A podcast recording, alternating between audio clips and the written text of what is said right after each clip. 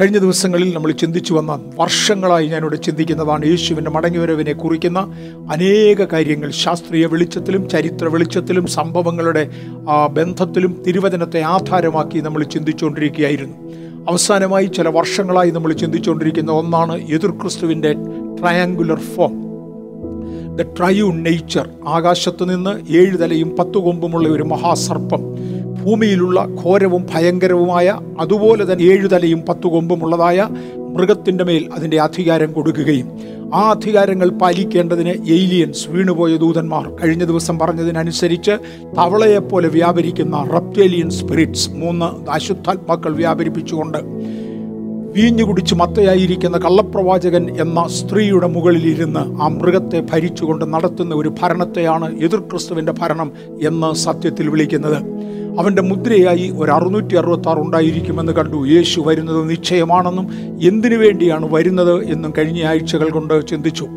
മൂന്നാം ലോക മഹായുദ്ധത്തോടനുബന്ധിച്ച് ഒരു ഏഴ് വർഷത്തെ പീസ് ട്രീറ്റി ആ ഒരു രാജാവ് ഉണ്ടാക്കുമെന്നും ദാനിയൽ പ്രവചനത്തിൽ ഒമ്പതാം അധ്യായ പ്രകാരം ആ രാജാവ് വന്ന് ഒരു ഏഴ് വർഷത്തേക്ക് ഒരു നിയമം പലരോടും സ്ഥാപിക്കുമെന്നും ആഴ്ചവട്ടത്തിന്റെ മധ്യത്തിൽ നിയമം ലംഘിക്കപ്പെടുന്നത് വരെ ഇസ്രയേൽ അവനെ വിശ്വസിച്ച് അവനുമായി ചേർന്ന് ഒരു ദേവാലയം പണിയുമെന്നും നമ്മൾ ചിന്തിച്ചു. ആ മൂന്നര വർഷത്തിന് ശേഷം അവൻ നിയമം ലംഘിക്കുന്നതിനെ തുടർന്ന് ശക്തിയേറിയ പ്രതികൂലമുണ്ടാകുകയും മഹാ ഉപദ്രവത്തിന്റെ അതിഭീകരമായ അവസ്ഥകളിലേക്ക് ജനം പ്രവേശിക്കുകയും ചെയ്യും. അന്ന് വരുവാനുള്ള വൻ നാശനഷ്ടങ്ങളിൽ പടയാളികളിൽ ആറിൽ അഞ്ച് ഭാഗവും മരിക്കും. ദേശത്തിന്റെ മൂന്നിൽ രണ്ടു ഭാഗവും നശിക്കും.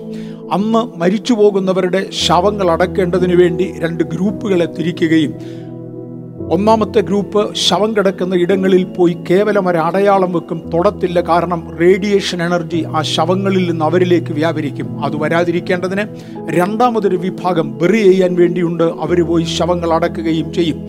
എന്നും അതിനുവേണ്ടി പോകുന്ന ആളുകൾക്ക് ധരിക്കേണ്ട പ്രത്യേക പ്രത്യേക വസ്ത്രധാരണത്തിന്റെ രീതികൾ വരെ ഇന്ന് രംഗത്ത് വന്ന് കഴിഞ്ഞുവെന്നും കാര്യങ്ങൾ ഇനി അടുത്തുവെന്നും ഞാൻ ഓർമ്മിപ്പിക്കുകയുണ്ടായി. ഇസ്രയേൽ അതിന്റെ അന്തിമഘട്ടത്തിൽ ഒരു സഭയായി സമൂഹമായി ജാതിയായി രക്ഷിക്കപ്പെടുമെന്നും അവർ ദൈവത്തിന് മഹത്വം കൊടുത്തുകൊണ്ട് അവരുടെ കുറ്റങ്ങൾ തിരിച്ചറിഞ്ഞ് കുത്തിയവെങ്കിലേക്ക് നോക്കുമെന്നും ഞാൻ പറഞ്ഞു.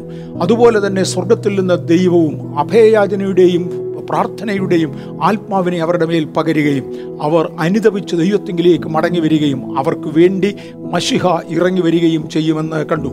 മഷിഹ ഇറങ്ങി വരുന്നതായ ആ അവസാനത്തെ യുദ്ധത്തിൽ ലോകത്തിലെ സകല ജാതികളും ഒരുമിച്ച് കൂടുന്നതിൽ ഇവിടെയാണ് നമ്മൾ കഴിഞ്ഞ ആഴ്ച തുടങ്ങിയത്. ലോകത്തിലെ സകല ജാതികളും ഒരുമിച്ച് കൂടുമ്പോൾ കിഴക്കേ രാജാക്കന്മാർക്ക് ഒരു പ്രത്യേക പ്രാതിനിധ്യം കൊടുത്ത് തിരുവചനം എടുത്തു പറയുന്നുണ്ട്. കുറഞ്ഞപക്ഷം എനിക്കതൊരു പ്രത്യേക പ്രാതിനിധ്യമാണ്. കാരണം ഞാൻ ഉൾപ്പെടുന്ന ഇന്ത്യ യെരുസലേമിന് കിഴക്കുള്ള രാജ്യമാകയാൽ ഇവിടെ നിന്നുള്ള ആളുകൾ മാത്രമല്ല ഇന്ത്യയും ചൈനയുമാണ് ഏറ്റവും കൂടുതൽ അംഗത്വമുള്ളതായ രാജ്യങ്ങൾ. ഇവിടെ നിന്ന് ശക്തമായ സൈന്യങ്ങളുമുണ്ട്. ഇവിടെ നിന്ന് അതിശക്തമായ ഒരു സൈന്യത്തെ തന്റെ ഇസ്രയേലിൽ എത്തിക്കേണ്ടതിന് വേണ്ടി അല്ലെങ്കിൽ അർമ്മഗതോനിൽ എത്തിക്കേണ്ടതിന് വേണ്ടി മെഗിദോ താഴ്വരയിൽ എത്തിക്കേണ്ടതിന് വേണ്ടി കാരക്കോണം ഹൈവേ എന്ന് അറിയപ്പെടുന്ന ഹൈവേയുടെ നിർമ്മിതി വരെ തേണ്ട ഏറെക്കുറെ ആയി എന്നും അതിനോട് ചേർന്ന് യൂഫ്രട്ടീസ് നദി ഉണങ്ങിപ്പോകും എന്നും നമ്മൾ കണ്ടു. ഈ സാഹചര്യത്തിൽ യുദ്ധത്തിന്റെ അവസാനം കർത്താവായ യേശു ക്രിസ്തു ഒലിവുമലയിൽ തന്റെ പാദം വെച്ച് തന്റെ സഭയുമായി ഇറങ്ങി വരും എന്ന് നമ്മൾ കണ്ടു. അർമഗദോൻ എന്ന സ്ഥലത്ത് ആളുകളെ ഒരുമിച്ച് കൂട്ടും. ഇസ്രയേൽ എഴുപത്തിയഞ്ച് ലക്ഷം പൗണ്ട് വില കൊടുത്ത് വാങ്ങിയ ഒന്നാണ് ഈ ഭാഗം എന്ന് മറക്കണ്ട. അനേക പ്രാവശ്യങ്ങളിൽ ആക്രമിക്കുകയും പിടിക്കപ്പെടുകയും അതിനപ്പുറത്ത് വില കൊടുത്ത് വാങ്ങുകയും എല്ലാം ചെയ്ത സ്ഥലമാണ് എരിശലേമെന്നും എല്ലാ രീതിയിലുമുള്ള റൈറ്റും അവർക്കവിടെ പറയാൻ ഒക്കുമെന്നുമുള്ളത് ദൈവത്തിന്റെ വിശ്വസ്തതയുടെ ഭാഗമാണ്. ദൈവം നമ്മെ എങ്ങും കടക്കാരാക്കി വിടാറില്ല. ദൈവം നമ്മെ ഒരിക്കലും സൗജന്യം വാങ്ങാൻ ഇരുത്തുന്നവരാകത്തില്ല. ദൈവം നമുക്ക് എന്നും തന്നു പരിപാലിക്കുന്ന ദൈവത്തിന്റെ കൃപയ്ക്കായി സ്തോത്രം. അത് അനുഭവിക്കുവാൻ വ്യക്തിപരമായി എനിക്കും സഭയ്ക്കും. കർത്താവ് കഴിഞ്ഞ നാളുകളിൽ കൃപ തന്നു. അതുകൊണ്ട് ഞാൻ ദൈവത്തെ സ്തുതിക്കുന്നു. യേശുക്രിസ്തുവിന്റെ മില്ലേനിയത്തിന്റെ സിംഹാസനം തൻവിക്കുകയും ജാതികളെ ന്യായം വിധിക്കേണ്ടതിനു വേണ്ടി താൻ ഇരിക്കുകയും ന്യായവിധിയുടെ സിംഹാസനം വെള്ള സിംഹാസനം ആജമ്മേൽ വെച്ചുകൊണ്ട് ജാതികളെ ന്യായം വിധിക്കുവാൻ വേണ്ടി ഇരിക്കുമെന്നും ഞാൻ എടുത്തു പറഞ്ഞു. അന്ന് ദൈവത്തിന്റെ സഭയും കർത്താവിനോടുകൂടെ കാണുമെന്നും അപ്പസ്തോലന്മാരോട് പറയുമ്പോൾ നിങ്ങളും തേജസ്സിന്റെ സിംഹാസനങ്ങളിൽ ഇരുന്നു കൊണ്ട് ഇസ്രയേൽ ഗോത്രം പന്ത്രണ്ടിനെയും ന്യായം വിധിക്കും എന്ന് യേശു പറഞ്ഞതും ഞാൻ ചേർത്തു. വിശുദ്ധ പൗലൂസ് പറയുമ്പോൾ നിങ്ങൾ ലോകത്തെ ന്യായം വിധിക്കും നിങ്ങൾ ദൂതന്മാരെ ന്യായം വിധിക്കും ഇങ്ങനെ ന്യായവിധിയുടെ അധികാരം ദൈവജനങ്ങൾക്കും കർത്താവ് തരുന്നതാണ് എന്ന് നമ്മൾ കഴിഞ്ഞ ആഴ്ചയിൽ ചിന്തിച്ച് നിർത്തി. ഇനിയും വെളിപ്പാട് പുസ്തകം ഇരുപതാം അധ്യായത്തിന്റെ രണ്ടാമത്തെ വാക്യം വായിച്ചുകൊണ്ട് നമുക്ക് ആരംഭിക്കാം. അവിടെ നമ്മൾ നിർത്തി. ഇന്ന് അവിടെ മുതൽ തുടങ്ങുമെന്നാണ് കഴിഞ്ഞ ആഴ്ചയിൽ പറഞ്ഞത്. വെളിപ്പാട് പുസ്തകം ഇരുപതാം അധ്യായത്തിന്റെ രണ്ടാമത്തെ വാക്യം. ദയവായി വായിച്ചാട്ടെ ബ്രദർ. അവൻ പിശാജും സാത്താനും എന്നുള്ള പഴയ പാമ്പായ മഹാസർപ്പത്തെ പിടിച്ച് ആയിരം ആണ്ടേക്ക് ചങ്ങലയിട്ടു. ഈ മഹാസർപ്പം ഇതുവരെയും തെറ്റ് ചെയ്തിരുന്ന ഏലിയൻസിനെ പറഞ്ഞയച്ച റെപ്റ്റേലിയൻസിനെ പറഞ്ഞയച്ച അതൊക്കെ മനസ്സിലാകണമെങ്കിൽ രണ്ടോ മൂന്നോ വർഷങ്ങൾക്ക് മുമ്പേ ഞാൻ എടുത്തിരുന്ന ഭാഗങ്ങളാണ്. അന്ന് അധികം അത് മനസ്സിലായില്ല. മനസ്സിലാകാഞ്ഞവർ എതിർത്തു. എന്നാൽ ഇന്ന് അനേക സോഷ്യൽ മീഡിയകൾ വരെ അതിനെക്കുറിച്ച് സർവവ്യാപരമായി പ്രസംഗിച്ചുകൊണ്ടിരിക്കുന്നതിനാൽ പറഞ്ഞുകൊണ്ടിരിക്കുന്നതിനാൽ എനിക്ക് തോന്നുന്ന സാധാരണയ്ക്ക് മേളിലുള്ളവർക്കെല്ലാം അതിനെക്കുറിച്ച് മനസ്സിലായിട്ടുണ്ട്. അതിന്റെ വിശദീകരണത്തിന് ആവശ്യമില്ല. ആവശ്യത്തിന് വിശദീകരണം ആരംഭ സമയങ്ങളിൽ തന്നെ ഞാൻ കൊടുത്തിരുന്നു. അതിന്റെ അവസാനത്തിലായി അതിന്റെ അധികാരിയായിരുന്ന പിശാജിനെ മഹാസർപ്പത്തെ പഴയ പാമ്പിനെ പിടിച്ച് ആയിരം ആണ്ടേക്ക് ചങ്ങലയിട്ട് പൂട്ടും. പിശാജെ ആ ചങ്ങല പൊട്ടിക്കുവാൻ നിന്നെ കൊണ്ട് കഴിയുകയില്ല. പകരം ചില ദിവസങ്ങളിലേക്ക് ആ ചങ്ങല അഴിച്ച് നിന്നെ ഒന്നുകൂടെ സ്വതന്ത്രനാക്കും. നിനക്കൊരു ചാൻസ് കൂടെ തരും. പിന്നെ നിന്നെ പിടിച്ചങ്ങ് നശിപ്പിക്കാൻ വേണ്ടിയാ. അല്പസമയമേ ഉള്ളൂ എന്ന് അറിഞ്ഞ് വലിയ കാര്യങ്ങൾ നീ ചെയ്യും. നന്നായി അറിയാം. തൽക്കാലത്തേക്ക് ഇങ്ങനെ നിൽക്കട്ടെ. എന്റെ യേശു ഇവിടുന്ന് പോയപ്പോൾ മരണപാശങ്ങളെ അഴിച്ചാ പോയത് മറക്കരുത്. മരണത്തിനവനെ പിടിച്ചു വെക്കുവാൻ കഴിഞ്ഞിരുന്നില്ല. മരണപാശങ്ങളെ അഴിച്ചുകൊണ്ടാണ് അവൻ പോയത്. യേശുക്രിസ്തുവിന്റെ ഒന്നാമത്തെ വരവും രണ്ടാമത്തെ വരവും തമ്മിലുള്ള വ്യത്യാസങ്ങളെക്കുറിച്ച് ഞാൻ പറഞ്ഞിരുന്നു. കഴിഞ്ഞ ആഴ്ചയിൽ നമ്മൾ ഒരുപാട് അത് ചിന്തിച്ചതായിരുന്നു. ഒരു പാട്ടുകാരൻ ഒരിക്കൽ പാടിയ ഒരു പദം എന്റെ ഓർമ്മയിലുണ്ട്. ഏലോഹി ഏലോഹി എന്ന് വിളിച്ചവൻ പാന്താവ് ഇളക്കിക്കൊണ്ട് ആർത്തുവരും ഈ പ്രപഞ്ചത്തെ ഇളക്കിക്കൊണ്ട് നാല് ദിക്കിനെയും നടുക്കിക്കൊണ്ട് ആകാശം തിരിച്ചറിയുമാറ് ഭൂമി തിരിച്ചറിയുമാറ് മടങ്ങി വരുന്ന ഒരു വരവുണ്ട്. അന്ന് മൂന്നാം ലോക മഹായുദ്ധത്തിൽ ശത്രുവിനെ തോൽപ്പിച്ച ശേഷം ഏഴു വർഷം അതോടെ കഴിഞ്ഞിരിക്കും. അതോടെ അടുത്തിരിക്കും. തന്റെ സാത്താനെ പിടിച്ച് ആയിരം ആണ്ടേക്ക് ചങ്ങലയിട്ട് പൂട്ടും. വെളിപ്പാട് പുസ്തകം ഇരുപതാമത്തെ അധ്യായത്തിന്റെ പത്താമത്തെ വാക്യത്തിൽ നമ്മൾ രണ്ടാമത്തെ വാക്യമാണ് വായിച്ചത്. പത്താമത്തെ വാക്യം കൂടെ ദയവായി വായിച്ചാലും. അവരെ വഞ്ചിച്ച പിശാചിനെ മൃഗവും കള്ളപ്രവാചകനും കിടക്കുന്ന ഗന്ധക തീപ്പൊയ്കയിലേക്ക് തള്ളിയിടും. മൃഗത്തെയും കള്ളപ്രവാചകനെയും തള്ളി കാര്യം എതിർ ക്രിസ്തുവിനെ തോൽപ്പിച്ചതോടുകൂടെ ഘോരവും ഭയങ്കരവുമായ മൃഗമായിരുന്നു അതിന്റെ അക്ഷരീക അർത്ഥം കള്ളപ്രവാചകനായിരുന്നു അവന് വേണ്ടി ആത്മാവിനെ കൊടുത്തിരുന്നത്. ഈ സർപ്പമായിരുന്നു മുകളിൽ നിന്ന് അതിനെ അയച്ചു കൊണ്ടിരുന്നത് അതിനെ മൂന്നിനെയും കൂടെ ഒരുമിച്ച് ആ triune form but in different shapes അതിനെ പിടിച്ച് തീയും ഗന്ധകവും കത്തുന്ന പൊയ്കയിലേക്ക് തള്ളി. പണ്ടൊരിക്കൽ സാത്താനെ നീ പറഞ്ഞത് ഞാൻ സ്വർഗത്തിൽ കയറുമെന്നല്ലേ? ഇല്ലടാ നിന്റെ സ്ഥലം അതിന് മുന്നമേ തീരുമാനിച്ചതാണ്. നിന്നെ പിടിച്ച് പാതാളത്തിന്റെ അഗാധതയിലേക്ക് താഴ്ത്തി. തുടർന്ന് തേജസിന്റെ സിംഹാസനത്തിലേക്ക് മടങ്ങി വരികയാണ്. തേജസിന്റെ സിംഹാസനത്തിൽ ഇരിക്കുന്നുകൊണ്ട് ഫിലിപ്പ് ലേഖനം രണ്ടാം അധ്യായത്തിന്റെ ഒൻപത് മുതൽ പതിനൊന്ന് വരെയുള്ള വാക്യങ്ങൾ വേഗത്തിലൊന്ന് നോക്കാം. ഫിലിപ്പ് ലേഖനം രണ്ടാം അധ്യായത്തിന്റെ ഒൻപത് മുതൽ പതിനൊന്ന് വരെയുള്ള വാക്യങ്ങൾ തേജസിന്റെ സിംഹാസനം. അതുകൊണ്ട് ദൈവവും അവനെ ഏറ്റവും ഉയർത്തി. പിതാവാം ദൈവം പുത്രനായ ക്രിസ്തുവിനെ അവനെ ഏറ്റവും ഉയർത്തി. വായിച്ചു. സകല നാമത്തിനും മേലായ നാമം നൽകി. സകല നാമത്തിനും മേലായ നാമം നൽകി. ഇന്ന് യേശുക്രിസ്തുവിന്റെ നാമം സകല നാമത്തിനും മേലായ നാമം തന്നെയാണ് വിശ്വാസത്താൽ. എന്നാൽ യേശുവിന്റെ നാമത്തെ നിന്ദിക്കുന്നവരും അപമാനിക്കുന്നവരും ദുഷിച്ചു പറയുന്നവരും പഴിച്ചു പറയുന്നവരും അനേകരുണ്ട്. അതിന്റെ അക്ഷരീയ അർത്ഥത്തിലായില്ല. അന്ന് സകല നാമത്തിനും മീതെ ഉയർത്തും. അങ്ങനെ വായിച്ചു. അങ്ങനെ യേശുവിന്റെ നാമത്തിങ്കൽ സ്വർലോകരുടെയും ഭൂലോകരുടെയും അധോലോകരുടെയും മുഴങ്കാലൊക്കെയും മടങ്ങുകയും അധോലോകത്തിൽ പൂട്ടിയിട്ടിട്ടുണ്ട് ഒരു വിഭാഗം ആളുകളെ അവർ മുതൽ സ്വർലോകം വരെയുള്ള സകലരുടെയും മുഴങ്കാൽ യേശുവിന്റെ മുൻപിൽ മടങ്ങുകയും യേശുവിനെ കർത്താവ് എന്ന് ദൈവമായ ദൈവത്തിന്റെ മഹത്വത്തിന്റെ പുകഴ്ചയ്ക്കായി ഏറ്റു പറയുകയും ചെയ്യേണ്ടി വരും. ദയവായി ഒരു പ്രാവശ്യം കൂടെ വായിച്ചാട്ടെ രണ്ടിന്റെ ഒൻപത് മുതൽ പതിനൊന്ന് വരെ. അതുകൊണ്ട് ദൈവവും അവനെ ഏറ്റവും ഉയർത്തി. സകല നാമത്തിനു മേലായ നാമം നൽകി. അങ്ങനെ യേശുവിന്റെ നാമത്തിങ്കൽ സ്വർലോകരുടെയും ഭൂലോകരുടെയും അധോലോകരുടെയും മുഴങ്കാലൊക്കെയും അടങ്ങുകയും എല്ലാ നാവും യേശുക്രിസ്തു കർത്താവ് എന്ന് പിതാവായ ദൈവത്തിന്റെ മഹത്വത്തിനായി ഏറ്റുപറയുകയും ചെയ്യേണ്ടി വരും തേജസ്സിന്റെ സിംഹാസനം ഉറപ്പിച്ചു സകലരും യേശുവിനെ കർത്താവായി അംഗീകരിച്ചു. യശയ്യാവിന്റെ പുസ്തകം ഒൻപതാം അധ്യായം വാക്യം വായിക്കണമെന്നില്ല ഞാനിവിടെ പ്രൊജക്റ്റ് ചെയ്യുന്നുണ്ടല്ലോ. യശയ്യാവിന്റെ പുസ്തകം ഒൻപതാം അധ്യായം ആറും ഏഴും വാക്യങ്ങളിൽ യേശുവിന്റെ വരവിന് ഏതാണ്ട് അഞ്ഞൂറിലധികം അറുന്നൂറോളം വർഷങ്ങൾക്ക് പുറകിൽ പ്രവാചകനാകുന്ന യശയ്യാവ് വിളിച്ചു പറയുന്ന പ്രവചനത്തിന്റെ ഭാഗങ്ങളിൽ ഒന്നായിരുന്നു ആധിപത്യം അവന്റെ തോളിലിരിക്കും അവൻ അത്ഭുതമന്ത്രി വീരനാം ദൈവം നിത്യപിതാവ് സമാധാന പ്രഭു എന്ന് പേർ വിളിക്കപ്പെടും. അവസാനം ദാവീദിന്റെ സിംഹാസനത്തിലും അവന്റെ രാജ്യത്വത്തിലും ഇന്നു മുതൽ എന്നേക്കും അവനതിനെ ന്യായത്തോടും നീതിയോടും കൂടെ സ്ഥാപിച്ച് നിലനിർത്തും. ദാവീദിനോട് കർത്താവ് സംസാരിക്കുമ്പോൾ ഇത് നിനക്ക് നിത്യസിംഹാസനമായിരിക്കും എന്ന് പറഞ്ഞെങ്കിലും അദ്ദേഹത്തിന്റെ മകനായ ശലോമോന്റെ മേൽ ദൈവം അമിതമായ കൃപ പകർന്നു കൊടുത്തെങ്കിലും ശലോമോൻ അത് കളഞ്ഞു കുളിച്ച കാരണത്താൽ ദാവീദ് തന്നെ വീഴ്ചകൾ വരുത്തി ശലോമോൻ പൂർണമായും അത് നശിപ്പിച്ചു കളഞ്ഞ കാരണത്താൽ അത് തൽക്കാലത്തേക്ക് നഷ്ടമായി പോയെങ്കിലും എന്റെ ദൈവത്തിന്റെ വാഗ്ദത്വം ഒരു കാലത്തും മാറുകയില്ല. ദാവീദിന്റെ സിംഹാസനത്തിലും അവന്റെ രാജ്യത്വത്തിലും ഇന്നു മുതൽ എന്നേക്കും. അവൻ അതിനെ ന്യായത്തോടും നീതിയോടും കൂടെ സ്ഥാപിച്ച് നിലനിർത്തും എന്ന് പറഞ്ഞത് ദാവീദിന്റെ ആത്മീക സന്തതിയായി എണ്ണപ്പെടാവുന്ന അതേസമയം ദാവീദിന്റെ ദൈവമായ കർത്താവായി യേശു ഈ ഭൂമിയിൽ വാഴുന്നതോടുകൂടെ പൂർത്തിയാക്കപ്പെടും. ആധിപത്യം യേശുവിന്റെ തോളിലിരിക്കും.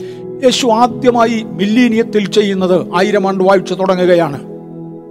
മില്ലീനിയത്തിൽ യേശു ഏറ്റവും ആദ്യമായി ചെയ്യുന്നത് ഒരു മില്ലീനിയം ടെമ്പിൾ ഉണ്ടാക്കിയിരിക്കും. അല്ലെങ്കിൽ ഒരു സഹസ്രാബ്ദ ദേവാലയം പണിതിരിക്കും. സഹസ്രാബ്ദ ദേവാലയം. ഈ കാണുന്നത് കേവലം ഇംഗ്ലണ്ടിലുള്ള ഒരു ദേവാലയത്തിന്റെ ഒരു കോപ്പി മാത്രം എടുത്തിട്ടിരിക്കുകയാണ്. ഇത് സഹസ്രബ്ദ ദേവാലയമല്ല. സഹസ്രബ്ദ ദേവാലയം കണ്ടാൽ എങ്ങനെ ഇരിക്കുമെന്ന് ഒന്ന് ഊഹിച്ചു പറയുവാൻ എനിക്ക് അറിഞ്ഞുകൂടാ. കാര്യം വായിച്ചു കഴിഞ്ഞാൽ അത് ഫിഗർ ഔട്ട് ചെയ്യുവാൻ അത്രയും കഴിവെനിക്കില്ല അറിയാവുന്നവർ എസ് കെ എൽ പ്രവചനം നാൽപ്പത് മുതൽ നാൽപ്പത്തി എട്ട് വരെയുള്ള അധ്യായങ്ങൾ വായിച്ചിട്ട് പറയട്ടെ എങ്ങനെ ഇരിക്കും ആലയവും ചുറ്റുവട്ടവും. എല്ലാം എല്ലാം എല്ലാം അളവുകൾ സഹിതം വിശദീകരിച്ചിട്ടുണ്ട്. ഞാൻ അങ്ങോട്ട് പോകുന്നില്ല. കാര്യം എന്റെ കണ്ണുകൊണ്ട് ഭാവിയിൽ കാണേണ്ടതാണ് അന്ന് പൂർണമായി അറിഞ്ഞോളാം. ഇപ്പം ഇത്രയൊക്കെ അറിഞ്ഞാൽ മാത്രം മതി. സഹസ്രാബ്ദ ദേവാലയത്തെക്കുറിച്ച് തേണ്ട വെസ്റ്റ്മിനിസ്റ്റർ അബി എന്ന് പറയുന്ന ചർച്ചിന്റെ രൂപമാണ് ഞാൻ കൊടുത്തിരുന്നത്. ആ ചർച്ചിനെ കുറിച്ച് ഒരു വിശദീകരണം എന്റെ ഉണ്ട് ഇപ്പം ഞാൻ അങ്ങോട്ട് പോകുന്നില്ല. ആയിരത്തി ഇരുന്നൂറ്റി നാൽപ്പത്തി അഞ്ചിലാണ് അത് പണിതത്. അന്നു മുതൽ ഇംഗ്ലണ്ടിലുള്ള അല്ലെങ്കിൽ യൂറോപ്പിലുള്ള പ്രധാന രാജാക്കന്മാരുടെ മുഴുവനും കിരീടധാരണങ്ങൾ അവിടെ വെച്ചാണ് നടന്നത്. പ്രധാനപ്പെട്ട വിവാഹങ്ങളിൽ പതിനാറെണ്ണം രാജകുടുംബങ്ങളിൽ നടന്ന റോയൽ വെഡിങ്ങുകൾ അതിനകത്ത് വെച്ചാണ് നടന്നത്. ലോകപ്രകാരം മാനിക്കപ്പെട്ടതും ഉപയോഗിക്കപ്പെട്ടതുമായ ഒരു ആലയമാണ്. പക്ഷേ എസ് എ കെൽ പ്രവചനം നാൽപ്പത് മുതൽ നാൽപ്പത്തി ഏഴ് വരെയുള്ള ഭാഗങ്ങളിൽ നിന്ന് അതിന്റെ വിശദീകരണം കാണുവാൻ കഴിയുമെങ്കിലും ഞാനത് വിശദീകരിക്കുന്നില്ല. ചുരുക്കമായി ചിലത് തൊട്ടേ മതിയാകും. യഷയ്യാവിന്റെ പ്രവചനം മുപ്പതാമത്തെ അധ്യായത്തിൽ വരുവാനുള്ളതായ സഹസ്രാബ്ദത്തെക്കുറിച്ച് പറയുന്നുണ്ട്. സഹസ്രാബ്ദ ദേവാലയമുണ്ട് ഞാൻ അവിടേക്ക് വരും. എന്നാൽ സഹസ്രാബ്ദത്തെക്കുറിച്ച് അവിടെയും ഇവിടെയും ചില പദങ്ങൾ ചേർത്ത് ചേർത്ത് പറഞ്ഞു പോകുവാൻ ഞാൻ ആഗ്രഹിക്കുന്നു. ഒന്നാമതായി സഹസ്രാബ്ദ മണ്ണിൽ ദൈവം ചെയ്യുന്നത് സഹസ്രാബ്ദ ദേവാലയം സൃഷ്ടിക്കുകയാണ്. എന്നാൽ സഹസ്രാബ്ദ യുഗത്തിൽ ഭൂമിയിൽ വെള്ളം ധാരാളം ഉണ്ടായിരിക്കും വെള്ളം ധാരാളം ഉണ്ടായിരിക്കും. കഴിഞ്ഞ ആഴ്ചയിൽ സംസാരിച്ചു വന്നപ്പോൾ ഗൗരവമേറിയ ഭൂകമ്പങ്ങൾ ഉണ്ടാകുമെന്നും ആ ഭൂകമ്പത്തിന്റെ ഒന്നാമത്തെ ഉദ്ദേശം അരുതാത്ത പലതിനെയും കുഴിച്ചിടാനാണെന്നും ആവശ്യമില്ലാത്ത പലതും പണിതുയർത്തിയിട്ടുണ്ട്. അതിനെ കുഴിച്ചു മൂടാൻ വേണ്ടിയായിരിക്കും എന്ന് ഞാൻ പറഞ്ഞു. രണ്ടാമത്തെ പ്രത്യേകതയിലേക്ക് വരികയാണ്. യഷയാവിന്റെ പുസ്തകം മുപ്പതാം അധ്യായത്തിന്റെ ഇരുപത്തിയഞ്ചാമത്തെ വാക്യത്തിൽ ധാരാളം വെള്ളം അന്നുണ്ടായിരിക്കും എന്ന് പറയുന്നുണ്ട്. ദയവായി അതിന്റെ വിശദീകരണത്തിലേക്ക് കയറാം. മുപ്പതിന്റെ ഇരുപത്തിയഞ്ച് വായിച്ചാട്ടെ. യഷയാവ് മുപ്പത് ഇരുപത്തിയഞ്ച്. മഹാസംഹാര ദിവസത്തിൽ ഗോപുരങ്ങൾ വീഴുമ്പോൾ ഉയരമുള്ള എല്ലാ മലയിലും പൊക്കമുള്ള എല്ലാ കുന്നിന്മേലും തോടുകളും നീരൊഴുക്കുകളും ഉണ്ടാകും. വലി വരുവാൻ പോകുന്ന വലിയ ഭൂകമ്പത്തിൽ ഒന്ന് അരുതാത്ത പലതിനെയും കുഴിച്ചിടും. രണ്ട് എൻ തന്റെ ജനത്തിന് പാർക്കേണ്ടതിന് പർവതങ്ങളിലും താഴ്വരകളിലും ഒരുപോലെ വെള്ളം ആവശ്യമാകയാൽ ദൈവം മനുഷ്യനെ സൃഷ്ടിച്ചപ്പോൾ വെള്ളം ഉപയോഗിക്കത്തക്ക രൂപത്തിലാണ് സൃഷ്ടിച്ചത്. ഏലിയൻസിന് അതിന്റെ ആവശ്യമില്ലായിരിക്കാം കുറഞ്ഞ പക്ഷം ഭൂമിയിൽ പണ്ടു വാണിരുന്ന ലൂസിഫറിന്റെ ആളുകൾക്ക് ഇവിടെ വെള്ളത്തിന്റെ ആവശ്യം ഉണ്ടായിരുന്നതായി തോന്നുന്നില്ല. അതുകൊണ്ട് നമുക്ക് ആവശ്യമുള്ളത് പർവതത്തിന്റെ മുകളിൽ വരെ തരേണ്ടതിന് സഹസ്രാബ്ദ യുഗത്തിലെ ആവശ്യത്തിന് വേണ്ടി പർവതങ്ങളുടെ മുകളിൽ ഉറവ പൊട്ടുവാൻ ആ ഭൂകമ്പം മുഖാന്തിരമായി മാറുമെന്ന് കാണാം. യഷയ്യാവിന്റെ പുസ്തകം നാൽപ്പത്തി ഒന്നിന്റെ പതിനെട്ട്. യഷയ്യാവ് നാൽപ്പത്തി ഒന്നിന്റെ പതിനെട്ട്. ഞാൻ പാഴ്മലകളിൽ നദികളെയും വായിച്ചു. ഞാൻ പാഴ്മലകളിൽ നദികളെയും താഴ്വരകളുടെ നടുവിൽ ഉറവുകളെയും തുറക്കും. മരുഭൂമിയെ ഞാൻ നീർപ്പൊയ്കയും വരണ്ട നിലത്തെ നീരുറവുകളുമാക്കും. എല്ലാ സമൂല പരിവർത്തനം വരുത്തി ഭൂമിയുടെ അന്തരീക്ഷം ആകപ്പാടെ എന്റെ കർത്താവ് മാറ്റാൻ പോകുകയാ. നേരത്തെ ഭൂമിയുടെ പല ഭാഗങ്ങളും മരുഭൂമിയായി മാറി. അതിനകത്ത് താമസിച്ചിരുന്നവരെ ഉമന്നു കളഞ്ഞതായ ഭൂമി ഛർദ്ദിച്ചു കളഞ്ഞതായ ഭൂമി ഇന്ന് അവിടെ നിന്ന് മാറാൻ പോകുകയാണ്. മലകളുടെ മുകളിലും താഴ്വരകളിലും മരുഭൂമിയിലും എല്ലായിടത്തും ഒരുപോലെ നീരൊഴുക്കുകൾ ഉണ്ടാകേണ്ടതിന് ധാരാളം വെള്ളം തരേണ്ടതിന് വാട്ടർ സപ്ലൈ സമ്പ്രദായം സ്വർഗം ഒന്ന് ഏറ്റെടുക്കാൻ പോകുകയാണ്. ഇനിയും ഞാൻ ദേവാലയത്തിങ്കിലേക്ക് മടങ്ങി വരട്ടെ. ഈ സാഹചര്യത്തിലാണ് ദേവാലയം പണിയുന്നതെന്ന് മറക്കരുത്. ആകെ സമൂല പരിവർത്തനം നടക്കുമ്പോൾ പ്രകൃതിയിൽ ഉണ്ടാകുന്ന ഒറ്റ വ്യത്യാസം ഞാൻ തൊട്ടു താഴോട്ട് ഇറങ്ങി വരും. സഹസ്രാബ്ദ ദേവാലയത്തിങ്കിലേക്ക് വേഗത്തിൽ ഒന്ന് വരുവാനായി താല്പര്യപ്പെടുകയാണ് മില്ലീനിയം ടെമ്പിളിനെ കുറിച്ച് നാം അറിയണമെന്നുണ്ടെങ്കിൽ ഇത് എവിടെ തുടങ്ങി എന്നറിയണം. രണ്ട് ഊരെന്ന പട്ടണത്തിൽ നിന്ന് ദൈവം അബ്രഹാമിനെ വിളിക്കുകയും അബ്രഹാം വേർതിരികയും ചെയ്തതിനെ തുടർന്ന് ദൈവം ഇസ്രയേലിനെ വളർത്തി ഈജിപ്തിൽ നിന്ന് വലുതാക്കി അവരെ മോശയുടെ കൈക്കീഴിൽ പുറത്തു കൊണ്ടുവന്നു. ബി സി ആയിരത്തി മുന്നൂറോടുകൂടെ ബി സി ആയിരത്തി മുന്നൂറോടുകൂടെ മോശയ്ക്ക് പത്ത് കൽപ്പനകളും അരുളപ്പാടുകളും കൊടുക്കുകയും അങ്ങനെ മോശ മരുഭൂമിയിൽ യഹോവയ്ക്ക് ഒരു ആലയം പണിയുകയും ചെയ്തു. ഇത് കേവലം ഒരു ടെന്റായിരുന്നു ആ ടെന്റിനകത്ത് ആ കൂടാരത്തിന്റെ അകത്ത് ദൈവത്തിന്റെ തേജസ് വന്ന് നിന്നിരുന്നു. ആ കൂടാരത്തിന്റെ അളവുകളും കണക്കുകളും എല്ലാം തിരുവചനത്തിലുണ്ട്. പറഞ്ഞതുപോലെ പണിതു. എന്റെ ജന എന്നെ ആരാധിക്കുവാൻ എന്റെ ജനത്തെ വിട്ടയക്കുക എന്ന് പറഞ്ഞ് മിശ്രയീമിൽ നിന്ന് ഇറക്കിയവൻ തേണ്ട ആരാധിക്കേണ്ടതിന് ആവശ്യമായ ഒരു കൂടാരം കൊടുത്തു. ആ കൂടാരത്തിൽ അവർ ദൈവത്തെ ആരാധിച്ചു. ദൈവത്തിന്റെ തേജസ് കണ്ടുകൊണ്ട് ആരാധിക്കേണ്ടതിന് അതിനകത്ത് ദൈവിക തേജസ് ഇറങ്ങി നിൽക്കുകയും ലേവി പുരോഹിതന്മാർ അതിനകത്ത് ആരാധന നടത്തുകയും ചെയ്തു. കാലത്തിന്റെ പോക്കിൽ ഈ ടാബർനാക്കിൾസ് അല്ലെങ്കിൽ ഈ കൂടാരങ്ങളൊക്കെയും മാറുകയും ബി സി തൊള്ളായിരത്തി അമ്പത്തി ഏഴോടുകൂടെ ബി സി തൊള്ളായിരത്തി അമ്പത്തി ഏഴോടുകൂടെ തന്റെ ശലോമോൻ എന്ന രാജാവ് ആദ്യത്തെ ദേവാലയം യഹോവയുടെ നാമത്തിൽ പണിയുകയും ചെയ്തു. പണിയപ്പെട്ട ഒന്നാമത്തെ ദേവാലയം ശലോമൻ പണിതതിനാൽ അതിനെ ദ ഫസ്റ്റ് ടെമ്പിൾ എന്ന് വിളിക്കാറുണ്ട്. അതിന്റെ ചില വിശദീകരണങ്ങളിലേക്ക് കടക്കാം. അതിന്റെ ഏറെക്കുറെ ഇന്ന് ലഭ്യമായ ഏതോ ആർട്ടിസ്റ്റിന്റെ ഭാഷയിൽ കിട്ടിയതായിരിക്കാം. അവർക്കുള്ള രേഖകളുടെ അടിസ്ഥാനത്തിൽ ഏതോ ഒരു ആർട്ടിസ്റ്റ് വരച്ചെടുത്ത രേഖയായിരിക്കാം ഈ കാണുന്നത്. അന്നത്തെ ആലയത്തിന്റെ ഏറെക്കുറെ ഉള്ള ഒരു ഭാഗമാണ് ഇവിടെ നമ്മൾ കാണുന്നത്. ഈ ശലോമോന്റെ ആലയം ഒന്ന് ഗൗരവമായി ശ്രദ്ധിച്ചോണേ ഞാനിത് പറയാൻ ഒരു കാരണമുണ്ട്. ഈ ശലോമോന്റെ ദേവാലയത്തിന് വേണ്ടി അദ്ദേഹത്തിന് ലഭിച്ചതായ ഡൊണേഷൻസ് എത്രയും ഉണ്ടായിരുന്നെന്ന് അദ്ദേഹത്തിന് ലഭിച്ചതായ ഡൊണേഷൻസ് ഗൗരവമായി ശ്രദ്ധിക്കണം. സാധാരണക്കാരന്റെ you will be blown off mind എന്ന് പറയും. സാധാരണക്കാരന്റെ ബുദ്ധിയിൽ ഒതുങ്ങാത്തതാണ് കാര്യം. സാധാരണ ഒരു അഭിഷേകമായിരുന്നില്ല ശലോമോന്റെ മേൽ അതിനേക്കാൾ വലുതായിരുന്നു. ഒന്ന് ശലോമോൻ രാജാവിന് ബി സി തൊള്ളായിരത്തി അമ്പത്തിയേഴിൽ ആലയം പണിയേണ്ടതിന് ലഭിച്ചത് എന്തൊക്കെ? Number one all the drawings given by God ഒന്ന് ദിനവൃത്താന്തങ്ങളുടെ പുസ്തകം ഇരുപത്തിയെട്ടാം അധ്യായം പതിനൊന്ന് മുതൽ പത്തൊമ്പത് വരെയുള്ള വാക്യങ്ങളിലുണ്ട്. വായിക്കുന്നില്ല. ഒന്ന് ദിനവൃത്താന്തങ്ങളുടെ പുസ്തകം ഇരുപത്തിയെട്ടാമത്തെ അധ്യായം പതിനൊന്ന് മുതൽ പത്തൊമ്പത് വരെയുള്ള വാക്യങ്ങളിൽ. ദാവീദ് ആലയം പണിയുവാൻ തീരുമാനിച്ചു. ദൈവം ദാവീദിനോട് കൂടെ ഇരുന്ന ഒരു കാലം. ആലയം പണിയേണ്ടതിന് ആവശ്യമുള്ള അളവുകളും കണക്കുകളും ദൈവത്തിന്റെ കൈകൾ കൊണ്ട് എഴുതിയ രേഖ മൂലമായി ദാവീദിന് കൈമാറിയിരുന്നു എന്ന് ദാവീദ് ഒന്ന് ദിന വൃത്താന്തം ഇരുപത്തിയെട്ടിന്റെ പതിനൊന്ന് മുതൽ പത്തൊമ്പത് വരെയുള്ള വാക്യങ്ങളിൽ പറയുന്നു. വേദപുസ്തകത്തിൽ രാജാക്കന്മാരുടെ പുസ്തകത്തിലുള്ള അനേക ചരിത്രങ്ങൾ ദിനവൃത്താന്തത്തിൽ ആവർത്തിച്ചെഴുതിയിട്ടുണ്ട്. രാജാക്കന്മാരുടെ പുസ്തകത്തിലുള്ള അനേക സംഭവങ്ങൾ ദിനവൃത്താന്ത പുസ്തകത്തിൽ ആവർത്തിച്ചെഴുതിയിട്ടുണ്ട്. അവ തമ്മിൽ അളവിലും കണക്കിലും ഒക്കെ അല്പാൽപ്പം വ്യത്യാസങ്ങളുണ്ട്. എന്താണ് ഇതിന്റെ കാരണം? ഒന്ന് മാനുഷിക ദൃഷ്ടിയിൽ അന്ന് കണ്ടിരുന്ന കാര്യങ്ങൾ മാത്രമാണ് രാജാവിന്റെ ദിനവൃത്താന്ത പുസ്തകത്തിൽ എഴുതി വച്ചിരിക്കുന്ന ഡയറി കുറിപ്പിനെയാണ് ദിനവൃത്താന്ത പുസ്തകം എന്ന് പറയുന്നത്.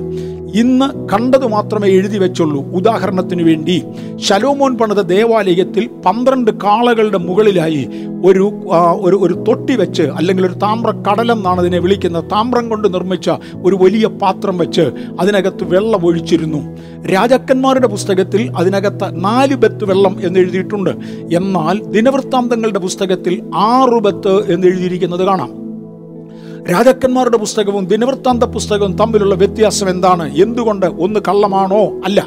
അതിനകത്ത് യഥാർത്ഥത്തിൽ ആറുപത്ത് വെള്ളം കൊള്ളുമായിരുന്നു. അതായിരുന്നു ദൈവത്തിന്റെ കാൽക്കുലേഷൻ. അത് ദിനവൃത്താന്തത്തിലുണ്ട് എന്നാൽ ശലോമോൻ ഒഴിച്ചു വെച്ചത് ആരെങ്കിലും പറഞ്ഞു കാണും സേഫ്റ്റിക്ക് വേണ്ടി ഇതാ നല്ലതെന്നോ കണ്ടാൽ ഇത് നന്നായിരിക്കുമെന്നോ എന്തുകൊണ്ടോ നാല് വെത്ത് ഒഴിച്ചുള്ളൂ. അക്കാര്യമാണ് രാജാക്കന്മാരുടെ പുസ്തകത്തിൽ എഴുതി വെച്ചത്. ദിനവൃത്താന്ത പുസ്തകത്തിലേത് ദൈവത്തിന്റെ കാഴ്ചപ്പാടും. രാജാക്കന്മാരുടെ പുസ്തക പുസ്തകത്തിലുള്ളത് മാനുഷിക കാഴ്ചപ്പാടുമാണ്. ദൈവിക കാഴ്ചപ്പാടിൽ പറയുകയാണ് ദൈവത്തിന്റെ കൈകൊണ്ട് എഴുതിയ രേഖകളെ ദൈവം അളവുകളും കണക്കുകളും പുരോഹിതന്മാരുടെ കൂറുകളും എല്ലാം ദാവീദിന് കൈമാറി. രണ്ട് ദാവീദും ദൈവവും രണ്ടും ശലോമോനെ പണിയാൻ വേണ്ടി അനുഗ്രഹിച്ചാക്കി.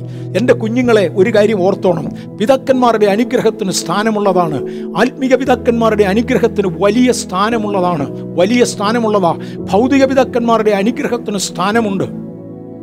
ഇവിടെ ദാവീദും ദൈവവും ചേർന്ന് ശലോമോനെ അനുഗ്രഹിച്ചതായി കാണാം. മൂന്നാമത്തേത് blessings from all the princes and leaders രാജ്യത്തുള്ളതായ എല്ലാ നേതാക്കന്മാരുടെയും പടനായകന്മാരുടെയും അനുഗ്രഹത്തോടെയാണ് പണി തുടങ്ങുന്നത്. ഓരോന്നിന്റെ റെഫറൻസ് ഞാൻ കൊടുത്തിട്ടുണ്ട്. ഒന്ന് ദിനവൃത്താന്തം ഇരുപത്തിയെട്ടിന്റെ പതിനൊന്ന് മുതൽ ഒന്ന് ദിനവൃത്താന്തം ഇരുപത്തിരണ്ടിന്റെ പതിനൊന്ന് മുതൽ ഒന്ന് ദിനവൃത്താന്തം ഇരുപത്തി ഒൻപതിന്റെ ഒൻപത്. ഇങ്ങനെ ഞാൻ റെഫറൻസ് കൊടുത്തിട്ടുണ്ട്. അവസാനം താവീത് ഒരു ഡൊണേഷൻ അങ്ങ് കൊടുത്തു. ഒരു ഡൊണേഷൻ മോനെ ആലയം പണിയാൻ വേണ്ടി തേണ്ടി ഇത്രയും ഞാൻ ഉണ്ടാക്കി വെച്ചിട്ടുണ്ട്.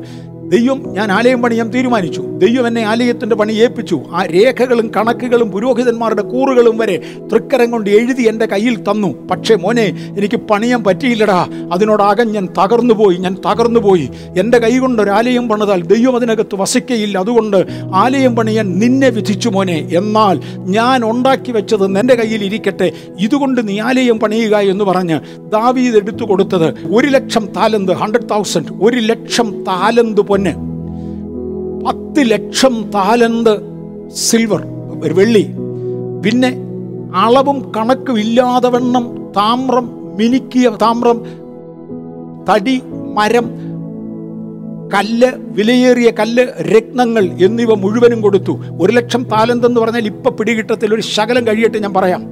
അതിന്റെ മണ്ടയ്ക്ക് ഒന്ന് തന്നെ വൃത്താന്തം ഇരുപത്തി ഒൻപതാം അധ്യായം വരുമ്പോൾ ദാവീദ് പിന്നെ ഒരു മൂവായിരം താലന്ത് കൂടെ എടുത്തു കൊടുത്തു. ഏഴായിരം താലന്ത് സിൽവറും മൂവായിരം താലന്ത് പൊന്നും കൂടെ എടുത്തു കൊടുത്തു. അങ്ങനെ ഒരു ലക്ഷത്തി മൂവായിരം താലന്ത് പൊന്നാണ് ദാവീദ് തന്നെ കൊടുത്തത്. അതിന്റെ മണ്ടയ്ക്ക് ഇസ്രയേലിലുള്ള പ്രഭുക്കന്മാരും ലീഡേഴ്സും കൂടെ ചേർന്ന് അവരെല്ലാവരും കൂടെ ഒരു അയ്യായിരം താലന്ത് വെള്ളിയും മൂവായിരം താലന്ത് പൊന്നും കൂടെ കൊടുത്തു. അങ്ങനെയാണെങ്കിൽ ശലോമോന്റെ കയ്യിൽ വന്നു കയറിയത് എന്തുവാ? ഒരു താലന്ത് എന്ന് പറഞ്ഞാൽ എന്താണെന്നറിയണ്ടേ താലന്ത് എന്നത് ഒന്ന് അതിനെ ഒരു തൂക്കമായി ഉപയോഗിക്കും. ഇവിടെ തൂക്കമായിട്ടാണ് പറയുന്നത് ഇത്ര താലന്ത് അതിനെ തൂക്കമായിട്ട് ഉപയോഗിക്കും. ഇന്നത്തെ അളവിനുള്ള വെയിറ്റിന്റെ മെഷർമെന്റ് ഒരു കട്ടയായിട്ടാണ് ഇന്ന് നമ്മുടെ കിട്ടുന്നത്. പണ്ട് കാലങ്ങളിൽ അത് കല്ലിനകത്തുണ്ടാക്കിയ ഒന്നായിരുന്നു. അതാണ് മുകളിൽ കാണുന്നത്. It is used as a weight ഒരു താലന്തിന്റെ വെയിറ്റ് എന്ന് പറയുന്നത് മുപ്പത്തിനാല് ദശാംശം രണ്ട് കിലോഗ്രാമാണ് അപ്രോക്സിമേറ്റ്ലി ആവർത്തിക്കാം. ഒരു താലന്ത് എന്ന് പറയുന്നത് മുപ്പത്തിനാല് ദശാംശം രണ്ട് കിലോഗ്രാമാണ് അന്ന് ഇസ്രയേലിയനത്തിന്റെ ഇടയിൽ ഉണ്ടായിരുന്ന എബ്രായ തൂക്കത്തിന്റെ കൂട്ടത്തിൽ ഏറ്റവും വലിയ തൂക്കമാണിത്. ഇതാണ് ഒരു താലന്ത് എന്ന് പറയുന്നത്. രണ്ട് അതിനെ തന്നെ നാണയമായി അതിനൊരു വാല്യൂവിൽ കാണിക്കാറുണ്ട്. ബ്രിട്ടീഷുകാർക്ക് ഇന്നൊരു പൗണ്ട് എന്നൊരു പദമുണ്ട്. പൗണ്ട് എന്ന് പറയുന്നത് തന്നെ ഭാരമായും കാണിക്കാറുണ്ട്. ഒരു പൗണ്ട് ഒരു റാത്തൽ എന്ന് മലയാളത്തിൽ പറയും. ഒരു പൗണ്ട് ഒരു റാത്തൽ. അതേ പൗണ്ടിന് തന്നെ നാണയത്തിൽ അതിനൊരു വിലയുണ്ട്. ഏറെക്കുറെ നൂറ് ഡോളർ അടുത്തെന്നിരിക്കട്ടെ അല്ലെ എൺപത് ഡോളർ അടുത്ത് നിരിക്കട്ടെ അതിനൊരു വിലയുണ്ട്. ഇതുപോലെ തന്നെ അന്നത്തെ താലന്തിനും രണ്ടർത്ഥത്തിൽ അതിനെ ഉപയോഗിക്കാറുണ്ട്. ഒന്നാമത്തേത് മുകളിൽ കാണുന്നത് പോലെ അതൊരു വെയിറ്റ് ആണ്. മുപ്പത്തിനാല് ദശാംശം രണ്ട് കിലോഗ്രാം അടുത്ത് വരും. ഞാൻ അവിടെ നിന്ന് മാറട്ടെ അത്രയും മാത്രം മതി. മറ്റേത് ശേക്കലിൽ ഒന്നും ഇന്നില്ല. അതുകൊണ്ട് ഞാനത് പറഞ്ഞിട്ട് കാര്യമില്ല. ഉണ്ട്. എനിക്ക് അതിനെക്കുറിച്ച് അറിയത്തില്ല അറിഞ്ഞിട്ട് കാര്യവുമില്ല. അങ്ങനെയാണെങ്കിൽ കിട്ടിയ ഗോൾഡ് എന്ന് പറയുന്നത് പഴയ നിയമത്തിലെ ഒരൊറ്റ ദേവാലയം പണിയാൻ വേണ്ടി കിട്ടിയ ഗോൾഡ് എന്ന് പറയുന്നത് ഒരു ലക്ഷത്തി എൺപതിനായിരം താലന്താണ് എന്ന് പറഞ്ഞാൽ ക്ഷമിക്കണേ should not blow out your mind മുപ്പത്തി ആറായിരത്തി തൊള്ളായിരത്തി മുപ്പത്തി ആറ് ടൺ. മുപ്പത്താറായിരത്തി തൊള്ളായിരത്തി മുപ്പത്തിയാറ് ശിഷ്ടം ടൺ പൊന്നും. മുപ്പത്തിനാലായിരത്തി ഏഴായിരത്തി എൺ- എൺപത്തി ഒന്ന് പോയിന്റ് ഫോർ ടൺ വെള്ളിയും. ഈ എരിശലേമിലുള്ള ദേവാലയം ഇരിക്കുന്ന സ്ഥലം പണിയേണ്ടതിന് വേണ്ടി ഓർന്നാന് കൊടുത്ത കാശ് ഒരു അറുപത്തിനാല് കിലോഗ്രാം സ്വർണമാണ്. അതും മുഴുവനും ഇതിന്റെ ഭാഗമായിരുന്നു. ഇതിന് കിട്ടിയ ഡൊണേഷൻസാ. ശലോമോന്റെ കയ്യിൽ കിട്ടിയ ഡൊണേഷൻ ശലോമോൻ തൊട്ടിട്ടില്ല. അദ്ദേഹം തന്റെ ഭണ്ണാരത്തിൽ നിന്ന് എടുത്തു പണിയുകയും ഈ കിട്ടിയ ഡൊണേഷൻ മുഴുവനും ദേവാലയത്തിലേക്ക് മാറ്റിവെക്കുകയും ദേവാലയത്തിന്റെ ആ, ഭണ്ണാരത്തിൽ ഇരിക്കട്ടെ എന്ന് പറഞ്ഞ് ഭണ്ണാരത്തിലേക്ക് കൊടുക്കുകയുമാണ് ചെയ്തിരുന്നത്. ബി സി തൊള്ളായിരത്തി അമ്പത്തി ഏഴിൽ ഇത് ഡെഡിക്കേറ്റ് ചെയ്തു. ഡെഡിക്കേറ്റ് ചെയ്യുന്ന സമയത്തെക്കുറിച്ച് ഞാൻ ഒരു കാര്യം കൂടെ പറയട്ടെ. ഈ ദേവാലയം തൊള്ളായിരത്തി അമ്പത്തി ഏഴിൽ ഡെഡിക്കേറ്റ് ചെയ്തു. പക്ഷേ ഇത് മുഴുവനും നെബുക്കദനസർ എന്ന ചക്രവർത്തി ആക്രമിക്കുകയും അത് മുഴുവനും ലൂട്ട് ചെയ്ത് അദ്ദേഹം തന്റെ രാജ്യത്തേക്ക് കൊണ്ടുപോകുകയും ഈ ആലയത്തെ പൊളിച്ചു കളയുകയും ചെയ്തു. അതൊരു പിന്നത്തെ കാര്യമാണ് അതൊരു പിന്നത്തെ കാര്യമാണ് ഞാൻ തൽക്കാലം ഇവിടെ ഒരു കണക്കും കൂടെ പറയട്ടെ. ശലോമോന്റെ ആലയത്തിന് ഞാൻ പറഞ്ഞു മുപ്പത്തി ആറായിരത്തി തൊള്ളായിരത്തി മുപ്പത്തി ആറ് ടൺ പൊന്നാണ് അതിന്റെ അരമനകളിൽ വെച്ചിരുന്നത് മാത്രം. അതിന് കിട്ടിയ ഡൊണേഷൻസിന്റെ ഒരു ഭാഗമാണത്. അതിനേക്കാളൊക്കെ ഒത്തിരി കൂടുതൽ ശലോമോൻ മുടക്കി. അത് മുഴുവനും തന്റെ കയ്യിൽ നിന്നാണ് എടുത്തത്. വെറിയിൽ നിന്നൊന്നും എടുത്തില്ല. അതിനകത്ത് പണിക്ക് വേണ്ടി ഇട്ടിരുന്ന വേലക്കാരുടെ എണ്ണം ഒരു ലക്ഷത്തി എൺപത്തി മൂവായിരത്തി അറുന്നൂറ് ജോലിക്കാർ ചേർന്ന്. ഇസ്രയേലിൽ നിന്ന് തെരഞ്ഞെടുത്ത ഒരു ലക്ഷത്തി എൺപത്തി മൂവായിരത്തി അറുന്നൂറ് ജോലിക്കാരും ഹീരാം എന്ന രാജാവ് കൊടുത്ത അടുത്ത രാജ്യത്തെ രാജാവായിരുന്നു ഹീരാം. ഹീരാം എന്ന രാജാവ് കൊടുത്ത മുപ്പതിനായിരത്തോളം ജോലിക്കാരും ഒരുമിച്ച് ചേർന്ന് ഏഴ് വർഷം സ്ഥിരമായി പണിതെടുത്ത ആലയമാണത്. പക്ഷേ അതിന്റെ ഡെഡിക്കേഷൻ ബി സി തൊള്ളായിരത്തി അമ്പത്തി ഏഴിൽ അതിന്റെ ഡെഡിക്കേഷൻ നടക്കുമ്പോൾ തിരുവചനം പറയുന്നു പുരോഹിതന്മാർക്ക് നിൽപ്പാൻ കഴിഞ്ഞില്ല. കാര്യം ദൈവത്തിന്റെ സാന്നിധ്യം അതിന്റെ അകത്തേക്ക് ഇറങ്ങി. ഭൗതിക സമ്പത്തുകൾ മുഴുവനും മൂടി മറച്ചുകൊണ്ട് തിരുമേനിയുടെ മഹൽ സാന്നിധ്യം ഇറങ്ങി വന്നതിനാൽ പുരോഹിതന്മാർ നിന്ന നിപ്പിൽ താഴോട്ട് വീണു എന്നർത്ഥം വരുന്ന ഒരു പദമാണ് അവിടെ ധർഡേമാ ധർഡേമ റാഡം എന്ന വാക്കുകളൊക്കെയാണ് ഉപയോഗിച്ചിരിക്കുന്നത്. ആത്മവിവശതയിൽ പുരോഹിതന്മാർ തറയിൽ വീണതിനാൽ അക്ഷരീക അർത്ഥത്തിൽ ദൈവത്തിന്റെ മഹത്വമേറിയ ടാഞ്ചബിൾ പ്രസൻസ് പുരോഹിതന്മാരെ തറയിലേക്ക് ഞെക്കിക്കളഞ്ഞതിനാൽ പുരോഹിതന്മാർക്ക് നിൽപ്പാൻ കഴിഞ്ഞില്ല. എന്റെ പൊന്നെ മോശയോടൊന്ന് ചോദ്യം അങ്ങേക്ക് എങ്ങനെ ഉണ്ടായിരുന്നു മോശെ? അദ്ദേഹം പറയും ദൈവം തന്ന അളവുകളിൽ കണക്കും പ്രകാരം ആലയം നിവർത്തു യാഗം നടത്തുവാൻ ചെന്നപ്പോൾ തന്റെ യഹോവയുടെ തേജസ് യഹോവയുടെ കൂടാരത്തിൽ ഇറങ്ങിയത് നിമിത്തം അകത്ത് കയറാൻ കഴിയാതെ പോയി. ആ തേജസ് ടാഞ്ചബിൾ ഇന്നത്തെ ആത്മീയ ദേവാലയങ്ങളിൽ ഉണ്ടെങ്കിൽ കൊള്ളാമായിരുന്നു. ശലോമോന്റെ ദേവാലയത്തിൽ തേജസ് ഉണ്ടായിരുന്നു ആ തേജസ് ഇറങ്ങി വന്നു. ഇതെല്ലാം ഉണ്ടായിരുന്നെങ്കിലും ആ ദേവാലയം പൊളിച്ചു കളഞ്ഞു. അറുന്നൂറ്റി ബി സി അറുന്നൂറ്റി നാലിൽ നെബുക്കദനസർ രാജാവ് അത് ലൂട്ട് ചെയ്തു. മുഴുവനും എടുത്തുകൊണ്ടുപോയി. കാര്യം അതിനു മുമ്പേ തേജസ് പോയി പോയി. തേജസ് ഉണ്ടായിരുന്നെങ്കിൽ പ്രവേശിക്കാൻ ഒക്കത്തില്ലായിരുന്നു. തേജസ് പോയി പോയി. ബി സി അറുന്നൂറ്റി നാലിൽ എന്തുകൊണ്ട് ജനം മര്യാദ വിട്ടു ദൈവപ്രമാണം വിട്ടു ദേശം അവരെ ഉമിന്ന് കളയുവാൻ തുടങ്ങി? അറുന്നൂറ്റിനാലിൽ നെബുക്കദനസർ അത് ആക്രമിച്ചു മുഴുവനും ലൂട്ട് ചെയ്തു. അഞ്ഞൂറ്റി എൺപത്തി ഏഴിൽ ആലയം പൊളിച്ചു ലെവൽ ചെയ്തു. ലെവൽ ചെയ്തു കുഴിച്ചെന്നാണ് എനിക്ക് തോന്നുന്നത്. ലെവൽ ചെയ്തെന്ന് മാത്രമേ ചരിത്രകാരന്മാർ പറയുന്നുള്ളൂ. അഞ്ഞൂറ്റി എൺപത്തി ഏഴ് ബി സിയിൽ ലെവൽ ചെയ്തു. ആലയം നിന്ന സ്ഥലം തിരിച്ചറിയാൻ പ്രയാസമായി മാറി. ഫസ്റ്റ് ടെമ്പിൾ സ്പൂഡ് ഔട്ട് നമ്മുടെ മെയിൻ ആപ്തവാക്യം അവിടെയാ. ജനത്തെ തുപ്പിക്കളഞ്ഞു ഛർദ്ദിച്ചു കളഞ്ഞു. ബി സി അഞ്ഞൂറ്റി മുപ്പത്തി ആറിൽ വീണ്ടും ആലയം ഒന്നുകൂടെ പണിതു. സെരിബാബേലാണ് രണ്ടാമത് ആലയം പണിയുന്നത്. സെരിബാബേൽ ആലയം പണിതു. ആ ആലയത്തിന്റെ രൂപമാണ് നമ്മൾ ഇവിടെ കാണുന്നത്. സെരിബാബേൽ ആലയം പണിതു പ്രതിഷ്ഠിച്ചു. പക്ഷേ മഹത്വം വന്നില്ല. ഇസ്രായേലിലെ പുസ്തകം മൂന്നാം അധ്യായത്തിന്റെ പന്ത്രണ്ടാമത്തെ വാക്യത്തിൽ ഇസ്രായേലിന്റെ പുസ്തകം മൂന്നാം അധ്യായത്തിന്റെ പന്ത്രണ്ടാമത്തെ വാക്യത്തിൽ ആലയത്തിന് അടിത്തല്ലിടുന്നത് കണ്ടപ്പോൾ തന്നെ പഴയ ആലയം കണ്ടിട്ടുള്ളവർ ഉറക്കെ കരഞ്ഞു. കാര്യം അതിന്റെ മഹത്വം പിന്നൊരിക്കലും മടങ്ങി വന്നിട്ടില്ല. ദൈവത്തിന്റെ മഹത്വം അങ്ങനെ കളയരുതേ എന്റെ പ്രിയപ്പെട്ടവരെ ഓർത്തോണേ. തുടർന്ന് ഹേരോദ രാജാവ് അതിനെ ഒന്നുകൂടെ മോഡിഫൈ ചെയ്തു.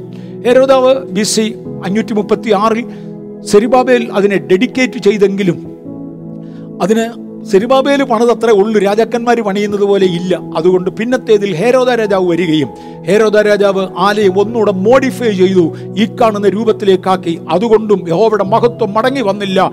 പക്ഷേ മഹത്വം മടങ്ങി വരുമാറ്. യേശു ഇതിനകത്തൊരു പണി പണിയും ഞാൻ ഇവിടെ ഓർമ്മിപ്പിക്കട്ടെ.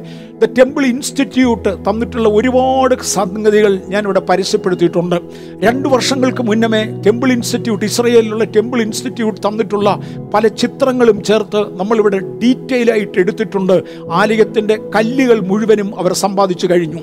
ഡ്രോയിങ് മുഴുവനും അവർ റെഡിയാക്കി കഴിഞ്ഞു. മഷിഹ മടങ്ങി വന്നു കഴിഞ്ഞാൽ ചുവന്ന നിറമുള്ള ഒരു പശുക്കിടാവിനെ യാഗം കഴിക്കണമെന്നൊരു തോന്നലുണ്ട്. അതുകൊണ്ട് ചുവന്ന നിറമുള്ള പശുക്കിടാവിനെ ക്ലോണിങ് മുഖേന ഉണ്ടാക്കിയത് ലോകത്തിന്റെ വിവിധ ഭാഗങ്ങളിൽ ഉണ്ട് എന്നും ഒന്നിനെ പോയി കാണാൻ കർത്താവ് എനിക്ക് കൃപ ചെയ്തു എന്നും ഒക്കെ ഞാൻ പറഞ്ഞിട്ടുള്ളത് ഓർമ്മയുണ്ടായിരിക്കാം. ഇതെല്ലാം മുടക്കി ഒരു വലിയ പണിയാണ് പണിതത്. The third temple third temple ശലോമോൻ പണിത ദേവാലയത്തെ ഒന്നാമത്തെ ദേവാലയം എന്നും ഹേരോദാവ് നന്നാക്കിയ സെരുബാബേൽ പണിത ദേവാലയത്തെ രണ്ടാമത്തെ ദേവാലയം എന്നും വിളിക്കും. എന്നാൽ ടെമ്പിൾ ഇൻസ്റ്റിറ്റ്യൂഷൻ പറയുന്നത് ഞങ്ങൾ മൂന്നാമത്തെ ദേവാലയം പണിയേണ്ടതിന് മുഴുവനും തയ്യാറാക്കി വെച്ചിരിക്കുകയാണ്. അവർ പുരോഹിതന്മാരെ പഠിപ്പിക്കുന്ന സ്കൂളുകൾ സ്റ്റാർട്ട് ചെയ്തു. ക്രിസ്ത്യാനികൾ ബൈബിൾ സ്കൂളുകൾ കണ്ടക്ട് ചെയ്യുന്നത് പോലെ പുരോഹിതന്മാരെ പഠിപ്പിക്കുവാനുള്ള സ്കൂളുകൾ കണ്ടക്ട് ചെയ്തു. ദേവാലയത്തിൽ കത്തിച്ചു വെക്കേണ്ട ഏഴ് തണ്ടുള്ള നിലവിളക്ക് റെഡിയാക്കി. അവിടെ അഭിഷേകം നടത്തേണ്ടതിന് ആവശ്യമുള്ള അഭിഷേക തൈലം റെഡിയാക്കി. എന്ന് വേണ്ട സകലതും തേണ്ട വശിക വന്നാൽ യാഗം കഴിക്കേണ്ടതിന് ആവശ്യമുള്ള ചുമന്ന നിറമുള്ള ആ പശുക്കിടാവിനെ വരെ കഴിഞ്ഞ ദിവസം ഈ കഴിഞ്ഞ മാർച്ചിൽ ടെമ്പിൾ ഇൻസ്റ്റിറ്റ്യൂട്ട് തന്ന ഒരു പ്രസിദ്ധീകരണം. നമ്മുടെ ഒരു സഹോദരൻ എനിക്ക് ഫോർവേഡ് ചെയ്തിരുന്നു. അതിനകത്ത് അദ്ദേഹം പറഞ്ഞത് ഈ ചുമന്ന പശുക്കിടാവിന്റെ മുഖത്ത് ഒറ്റ രോമം ചുറപ്പ് നിറമല്ലാത്ത ഒറ്റ രോമം കണ്ടുപിടിക്കാൻ കഴിഞ്ഞാൽ അതിനെ യാഗത്തിന് കൊള്ളിക്കത്തില്ല. അതുകൊണ്ട് ഒറ്റ രോമം പോലും മറ്റൊരു നിറമില്ലാത്തതിനെ ഞങ്ങൾ ഉണ്ടാക്കിക്കൊണ്ടിരിക്കുകയാണ് ക്ലോൺ ചെയ്തുകൊണ്ടിരിക്കുകയാണ്. ഉണ്ട്. വർ- വളർത്തുവാൻ വർദ്ധിപ്പിക്കുവാൻ ശ്രമിക്കുകയാണ്. സകലതും ഉണ്ടെങ്കിലും ഓർന്നാനോട് അൻപത് താലന്ത് സിൽവർ സിൽവർ കൊടുത്ത് വാങ്ങിയതായ ആ നിലം കിട്ടാതെ ആലയം പണിയാൻ പറ്റുകയില്ല ആ നിലം മാത്രമാണ് പ്രശ്നം. അത് കിട്ടിയാൽ മൂന്നാം ദേവാലയം പണിയുമെന്നാണ് അവർ പറയുന്നത്. ഞാനങ്ങ് മുന്നോട്ട് മാറട്ടെ. രണ്ട് ഒന്ന് ദിനവൃത്താന്തം ഇരുപത്തൊന്നാം അധ്യായത്തിന്റെ ഇരുപത്തൊന്നാമത്തെ വാക്യത്തിലാണ് ഓർന്നാനയോട് നിലം വാങ്ങിയ ചരിത്രം പറയുന്നത്. ഇവിടെയും രാജാക്കന്മാരുടെ പുസ്തകത്തിലും ദിനവൃത്താന്ത പുസ്തകത്തിലും തമ്മിൽ അളവുകൾക്ക് വ്യത്യാസമുണ്ട്. ദിനവൃത്താന്തത്തിൽ പൊന്നായിട്ട് പേ ചെയ്തു എന്നാണ് എഴുതിയിരിക്കുന്നത്. രാജാക്കന്മാരുടെ പുസ്തകത്തിൽ വെള്ളിയായി വില പറഞ്ഞു എന്നാണ് എഴുതിയിരിക്കുന്നത്. എല്ലാം കണക്ക് കൂട്ടുമ്പോൾ എല്ലാം ഒന്ന് തന്നെയാണ്. വില പറയുകയും അത് വാങ്ങുകയും ഒക്കെ ചെയ്തു. ഞാൻ ഈ മുന്നോട്ട് വരട്ടെ. ടെമ്പിൾ ഇൻസ്റ്റിറ്റ്യൂട്ട് പറയുന്ന അടുത്ത ഭാഗം ഇസ്രയേലിന് ആകെപ്പാടെയുള്ള ആ ഡ്രീം ടെമ്പിൾ പണിയുവാൻ സ്ഥലം മാത്രമില്ല. ഈ സ്ഥലമാണ് എതിർ ക്രിസ്തു അവർക്ക് കൊടുക്കാമെന്ന് പറയുകയും ഒരു സമാധാന എഗ്രിമെന്റ് ഉണ്ടാക്കി ഒരു ട്രീറ്റി ഉണ്ടാക്കി. തണ്ട് ഇന്ന് പലരും അത് ഡിമാൻഡ് ചെയ്യുന്നുണ്ട്. നിങ്ങൾക്ക് എല്ലാം ഉപയോഗിക്കത്തക്കവണ്ണം കോമണായി ഒന്ന് പണിയാമെന്ന് പറഞ്ഞ് അത് പണിയുകയും ഇസ്രയേൽ അതിനകത്ത് ആശ്രയിച്ചു പോകുകയും ചെയ്യുന്നത്. Antichrist will help them to bring it എളുപ്പമൊക്കെ പണിയുമായിരിക്കും. കാര്യം എല്ലാവരും റെഡിയാക്കി വെച്ചിരിക്കുക. പക്ഷെ അത് മോനെ മൂന്നര കൊല്ലത്തേക്കേ ഉള്ളൂ. അതിനപ്പുറത്തോട്ട് പോകില്ല ആ മൂന്നര കൊല്ലം കൊണ്ടത് തീരുകയും ഈ ദേവാലയത്തിലെ മൂന്നര വർഷമാകുമ്പോൾ യേശു മടങ്ങി വരികയും ഈ ദേവാലയം എതിർ ക്രിസ്തു മലിനപ്പെടുത്തിയതിനാൽ ഇതിനെ തകർത്ത ശേഷം വരുവാൻ പോകുന്നതായ ആ ഭൂകമ്പത്തിലായിരിക്കാം. ഇതിനെ തകർത്ത ശേഷം വീണ്ടും ഒരു ദേവാലയം അതിന്റെ സ്ഥാനത്ത് പണിയുകയും അതിനെ നാലാം ദേവാലയം എന്ന് ഞങ്ങൾ വിളിക്കുന്നു. യഹൂദന്മാർ കേട്ടാൽ ഇഷ്ടപ്പെടത്തില്ല. മൂന്നാം ദേവാലയമാണ് അവർ വിശ്വസിക്കുന്നത്. അതെ പണിതാട്ടെ പണിയുന്നതിൽ സന്തോഷം. പക്ഷേ ബൈബിൾ എനിക്ക് തരുന്ന കണക്കനുസരിച്ച് ആ ദേവാലയം പൊളിയപ്പെടുകയും നാലാമതൊരു ദേവാലയം യേശുവായി പണിയുകയും ചെയ്യും എന്ന് പറഞ്ഞ് ഞാൻ അവിടുന്ന് മാറട്ടെ. We will discuss on it ഇതിനകത്ത് കുറിച്ച് പിന്നെ ഇനി ചിന്തിക്കാനുണ്ട്. അതിന് ആ ഭാഗത്തേക്ക് നമുക്ക് പോകാം. രണ്ട് എസക്കിയേലിന്റെ പുസ്തകം നാൽപ്പത്തിനാലാം അധ്യായത്തിന്റെ നാലാമത്തെ വാക്യത്തിൽ ഈ ദേവാലയത്തിൽ പ്രധാനമായും കാണുന്നത് എന്താ വായിച്ചാട്ട് ബ്രദറെ. എസക്കിയേലിന്റെ പുസ്തകം നാൽപ്പത്തിനാലിന്റെ നാല് എസക്കിയേൽ നാൽപ്പത്തിനാല് നാല്. പിന്നെ അവൻ എന്നെ വടക്കേ ഗോപുരം വഴിയായി ആലയത്തിന്റെ മുമ്പിൽ കൊണ്ടുചെന്നു. ഞാൻ നോക്കി യഹോവയുടെ തേജസ് യഹോവയുടെ ആലയത്തിൽ നിറഞ്ഞിരിക്കുന്നത് കണ്ട് കവിണ്ണു വീണു. പ്രവാചകനെ ദൈവം അവിടെ കൊണ്ടുപോയി. എസക്കേൽ പ്രവാചകന്റെ പുസ്തകം പത്താമത്തെ അധ്യായത്തിൽ ദൈവം എസക്കേലിനെ ഒരു കാഴ്ച കാണിച്ചു. മഹത്വമേറിയിരുന്ന ദൈവത്തിന്റെ ആലയം ശലോമോൻ പണിത ആ മഹാദേവാലയത്തിൽ നിന്ന് മഹത്വം പോകുന്നത് കണ്ടു. മഹത്വം വന്ന് കരൂപുകളുടെ മേലിരുന്നു. കരൂപ് കരൂപുകൾ ദൈവത്തിന്റെ തേജസ് വഹിക്കുന്ന ദൂതന്മാരാ. ആ കരൂപുകളുടെ മേൽ വരികയും അവർ ആലയത്തിന്റെ വാതിൽ വഴി പുറത്തേക്ക് പോകുകയും അവിടെ മഹത്വം ആലയത്തിൽ നിന്ന് പോകുകയും ചെയ്യുന്ന കാഴ്ച അദ്ദേഹം കണ്ടതാണ്. നാൽപ്പത്തിനാലാം അധ്യായത്തിന്റെ പതിനഞ്ചാമത്തെ വാക്യത്തിൽ ഇസ്രയേൽ മക്കൾ എന്നെ വിട്ടു. വായിച്ചു? അതും കൂടെ അങ്ങ് വായിച്ചു? പ്രധാനപ്പെട്ടതാ. നമ്മൾ ഞാൻ- വിശദീകരണത്തിന് വരും. ഇസ്രായേൽ മക്കൾ എന്നെ വിട്ട് തെറ്റിപ്പോയ കാലത്ത് എന്റെ വിശുദ്ധ മന്ദിരത്തിന്റെ കാര്യവിചാരണ നടത്തിയിരുന്ന സാദോക്കിന്റെ പുത്രന്മാരായ ലേവി പുരോഹിതന്മാർ എനിക്ക് ശുശ്രൂഷ ചെയ്യേണ്ടതിന് എന്നോട് അടുത്തു വരികയും മേധസ്സും രക്തവും എനിക്ക് അർപ്പിക്കേണ്ടതിന് എന്റെ മുമ്പാകെ നിൽക്കുകയും വേണമെന്ന് യഹോവയായ കർത്താവിന്റെ അരുളപ്പാട്. സഹോദരന്മാരെ ദയവായി ശ്രദ്ധിച്ചാലും എസക്കിയേൽ നാൽപ്പത്തിനാലിൽ കാണുന്ന യഹോവയുടെ ആലയം സഹസ്രാബ്ദ യുഗത്തിലേക്ക് പണിയുന്ന അക്ഷരീക ദേവാലയമാണ്. അതേസമയം ഈ കൃപായുഗത്തിന്റെ അവസാനത്തിൽ ജീവനോടിരിക്കുന്ന ദൈവമക്കൾ ചേർന്ന് കാണുന്ന ആത്മീക ദേവാലയത്തിന്റെ ആത്മീക രൂപമാണ്. ഈ ദേവാലയത്തിൽ നഷ്ടപ്പെട്ട മഹത്വം മടങ്ങിവരും മഹത്വം നഷ്ടപ്പെട്ടിടത്ത് ഞാൻ പോകും. അത് മടങ്ങി വരും. അത് കണ്ടപ്പോൾ തേണ്ട പ്രവാചകൻ കമന്നു വീണു. കാര്യം മഹത്വം വരുന്നത് ഞാൻ കണ്ടു. കമണു വീണു എന്ന പദം തർജമയുടെ മാത്രം പരിമിതിയാണെന്ന് പറയാൻ നാഫൽ എന്ന പദമാണ് വീഴ്ച എന്നതിന് ഉപയോഗിക്കുന്നത്. അതിനകത്ത് മലന്നു വീണെന്നും ചരിഞ്ഞു വീണെന്നും കമന്നു വീണെന്നും ഒന്നുമില്ല വീണു എന്നേ ഉള്ളൂ. മരം വീഴുന്നതിനെ നാഫൽ എന്നാണ് പറയുന്നത്. തേണ്ട നാഫൽ ഞാൻ ദൈവസന്നിധിയിൽ വീണുപോയി. അതുപോലെ ദൈവത്തിന്റെ മഹത്വം ഇറങ്ങി വരുന്ന കാഴ്ച ഞാൻ കണ്ടു. കേവലം മഹത്വം തന്നെയല്ല. ഇസ്രയേൽ മക്കൾ എന്നെ വിട്ട് ചെതറിപ്പോയ കാലത്ത് എന്റെ വിശുദ്ധ മന്ദിരത്തിന്റെ കാര്യവിചാരണം നടത്തിയിരുന്ന സാദോക്കിന്റെ പുത്രന്മാരായ ലേവ്യ പുരോഹിതന്മാർ എനിക്ക് ശുശ്രൂഷ എന്നോട് അടുത്തു വരും മോനെ കാലത്തിന്റെ പോക്കിൽ അനേകരും തെറ്റിപ്പോയടാ. ലേവി പൗരോഹിത്യം നിത്യ പൗരോഹിത്യമായിരിക്കുമെന്ന് പറഞ്ഞ് ഞാനത് അഹരോന് കൈമാറിയെങ്കിലും അനേകരും തെറ്റിപ്പോയതിനാൽ ഏലിപ്പുരോഹിതൻ തെറ്റിപ്പോയി ഓഫിനിയും ഫിനഹാസും തെറ്റിപ്പോയി. ഞാൻ അവരെ എടുത്തു കളഞ്ഞു. കാര്യം തെറ്റിപ്പോയവനെ വെച്ചേക്കുന്നവനല്ല ഞാൻ അങ്ങനെ പോയ കൂട്ടത്തിൽ ഒരുപാട് ഒരുപാട് ഒരുപാട് പേര് പോയപ്പോൾ അനേകരും പോയപ്പോൾ വിട്ടുമാറാതെ എന്റെ കാര്യം നോക്കി വന്ന ഒരു സാധോക്ക് പുരോഹിതനെ എനിക്ക് ഓർമ്മയുണ്ട്. അവന്റെ മക്കളിൽ നിന്ന് ഞാൻ ചിലതിനെ എടുക്കും. അനേകരും വിഘടിച്ചു മാറുമ്പോൾ ദൈവത്തോട് പറ്റി നിൽക്കുന്നവർക്കായി ഞാൻ എന്റെ കർത്താവിനെ സ്തുതിക്കുന്നു. തലമുറയുടെ കാലത്ത് തലമുറയുടെ കാലത്ത് എന്റെ ദൈവം തിരികെ ഓർക്കും ശുശ്രൂഷ ചെയ്യേണ്ടതിന് എന്നോട് അടുത്തു വരും യാഗങ്ങളും നടക്കും. സഹസ്രബ്ദ ദേവാലയത്തിൽ ഏറ്റവും പ്രധാനമായുള്ളത് ദൈവത്തിന്റെ മഹത്വം ഉണ്ടായിരിക്കും. ഗ്ലോറി ഡിപ്പാർട്ടഡ് നമുക്കൊന്ന് കാണാം. എസക്കിയേൽ പത്തിന്റെ പതിനെട്ട്. ഒന്ന് ശ്രദ്ധിച്ചു വായിച്ചെങ്കിലേ ഇത് മനസ്സിലാകത്തുള്ളൂ. പിന്നെ ഹോവയുടെ ആലയത്തിന്റെ ഉമ്മരപ്പടി വിട്ട് കരൂപുകളിന്റെ മീതെ വന്നു നിന്ന ദൈവത്തിന്റെ തേജസ് നഷ്ടപ്പെട്ടു പോകുന്നത് കാണാം. ആലയത്തിൽ നിന്ന് പോകുന്നത് വായിച്ചാട്ടെ കെയിൽ പത്ത് പതിനെട്ട്. പിന്നെ യഹോവയുടെ മഹത്വം. ആലയത്തിന്റെ ഉമ്മരപ്പടി വിട്ട് പുറപ്പെട്ട് കെരൂബുകളിൻ മീതെ വന്നു നിന്നു. അപ്പോൾ കെരൂബുകൾ ചിറക് വിടർത്തി ഞാൻ കാണുക ഭൂമിയിൽ നിന്ന് മേലോട്ട് പൊങ്ങി. ഭൂമിയിൽ നിന്ന് ആ മഹത്വവുമായി കെരൂപുകൾ പോയി. ശലോമോൻ വളരെ വളരെ വളരെ വില മുടക്കി. ഏതാണ്ട് രണ്ട് ലക്ഷത്തിൽ ശിഷ്ടം ഹീരാമിന്റെ ജോലിക്കാരെ ഉൾപ്പെടെ രണ്ട് ലക്ഷത്തിലധികം ജോലിക്കാരെ നിർത്തി. കോടാനു കോടാനു കോടാനു കോടി ഡോളർ വിലയുള്ള പണി നടത്തി. ഏഴ് വർഷം കൊണ്ട് ഡെഡിക്കേറ്റ് ചെയ്ത് ഡെഡിക്കേറ്റ് ചെയ്യുന്ന ദൈവ സാന്നിധ്യം ഇറങ്ങിയെങ്കിലും ഇസ്രയേലിന്റെ നടപ്പ് ദോഷം കൊണ്ടും ജാതികളോട് ഇടപഴകിപ്പോയ കാരണത്താലും അത് മുഴുവനും പോയി. യഹോവയുടെ മഹത്വം ആലയം വിട്ടുപോയി. എസ് കെയിൽ പത്തിന്റെ പതിനെട്ടിൽ. ശലോമോന് ഇത് തന്നെയല്ലേ സംഭവിച്ചത്? ശലോമോനും യഹോവയുടെ മഹത്വം പോയല്ലോ. വളരെ വലുതായി വന്നവൻ അന്യജാതികളോട് ഇടകലർന്ന കാരണത്താൽ വേണ്ടത്തതിനോടൊക്കെ ചെന്ന് കൂട്ടുപിടിച്ച കാരണത്താൽ ശലോമോനും ആ മഹത്വം നഷ്ടപ്പെടുത്തിയില്ലേ? ഷിംസോൻ നഷ്ടപ്പെടുത്തിയില്ലേ? ദൈവത്തെക്കാൾ അധികം പെൺകുട്ടികളെ സ്നേഹിച്ച് ദലീലയുടെ മടിയിൽ തലവെച്ച് കിടന്ന ഷിംഷോനെ ഞാൻ കഴിഞ്ഞ ആഴ്ച പറഞ്ഞു ഞാൻ മടങ്ങി വരുമെന്ന്. ദൈവത്തിന്റെ സന്നിധി വിട്ടുപോയ ഷിംഷോനെ മഹത്വം നിന്നിൽ നിന്ന് പോയല്ലോ. ഷിംഷോൻ ജഡത്തെയും ജലീലയെയും സ്നേഹിച്ചു. മഹത്വം അവനെ വിട്ടുപോയി. മറക്കരുത്. ജഡ്ജസ് പതിനാറിന്റെ പത്തൊമ്പതും ഇരുപതും ദയവായി ഒന്ന് വായിച്ചാട്ടെ ബ്രദറെ. ജഡ്ജസ് നേതാവന്മാരുടെ പുസ്തകം പതിനാറാം അധ്യായം പത്തൊമ്പതും ഇരുപതും ദയവായി ഒന്ന് വായിച്ചാട്ടെ. ഇത് ഗൗരവമാ ഗൗരവമാ ഗൗരവമേറിയ ഗൗരവമാ. അവൾ അവനെ മടിയിൽ ഉറക്കി. ഒരാളെ വിളിപ്പിച്ച് തലയിലെ ജഡ ഏഴും കളയിച്ചു. അവൾ അവനെ ഒതുക്കി തുടങ്ങി. അവന്റെ ശക്തി അവന് വിട്ടുപോയി. പിന്നെ അവൾ ഷിംഷോനെ ഫെലിസ്തീർ ഇതാ വരുന്നു എന്ന് പറഞ്ഞു. ഉടനെ അവൻ ഉറക്കമുണർന്നു. യഹോവ തന്നെ വിട്ടു എന്നറിയാതെ ഞാൻ മുമ്പിലത്തെ പോലെ കുടഞ്ഞൊഴിഞ്ഞു കളയും എന്ന് വിചാരിച്ചു. ഫെലിസ്തരോ അവനെ പിടിച്ച് കണ്ണ് കുത്തിപ്പൊട്ടിച്ച് ഗസയിലേക്ക് കൊണ്ടുപോയി ചെമ്പ് ചങ്ങല കൊണ്ട് ബന്ധിച്ചു. നിൽക്കട്ടെ. ശിംഷോന്റെ ചരിത്രം ഞാൻ ഈ ചർച്ചിൽ അനേക പ്രാവശ്യങ്ങൾ വിശദീകരിച്ചിട്ടുണ്ട്.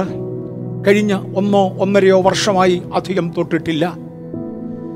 യഹോവയുടെ ആത്മാവ് സ്തോലയ്ക്കും എസ്തലോനും മധ്യയുള്ള മഹനേദാനിൽ വെച്ച് ഷിംഷോനെ ഉദ്യമിപ്പിച്ച് തുടങ്ങിയതാ. ഷിംഷോനെ ഉദ്യമിപ്പിച്ച് തുടങ്ങി. അന്നു മുതൽ ആ ശക്തി വളർത്തേണ്ടവൻ അതിന് പരിമിതികൾ വെച്ചു. എങ്കിലും ദൈവത്തിന്റെ മഹത്വം അവന്റെ മേൽ ഇരുന്നു. ശിംഷോനെ ഹോവയുടെ ആത്മാവ് ഉദ്യമിപ്പിച്ചു തുടങ്ങി. അനേകരുടെ മേലൊരു അഭിഷേകത്തിന്റെ പകർച്ചയും ആത്മാവിന്റെ വ്യാപാരവും കൊടുത്തു ഉദ്യമിപ്പിച്ചു തുടങ്ങി.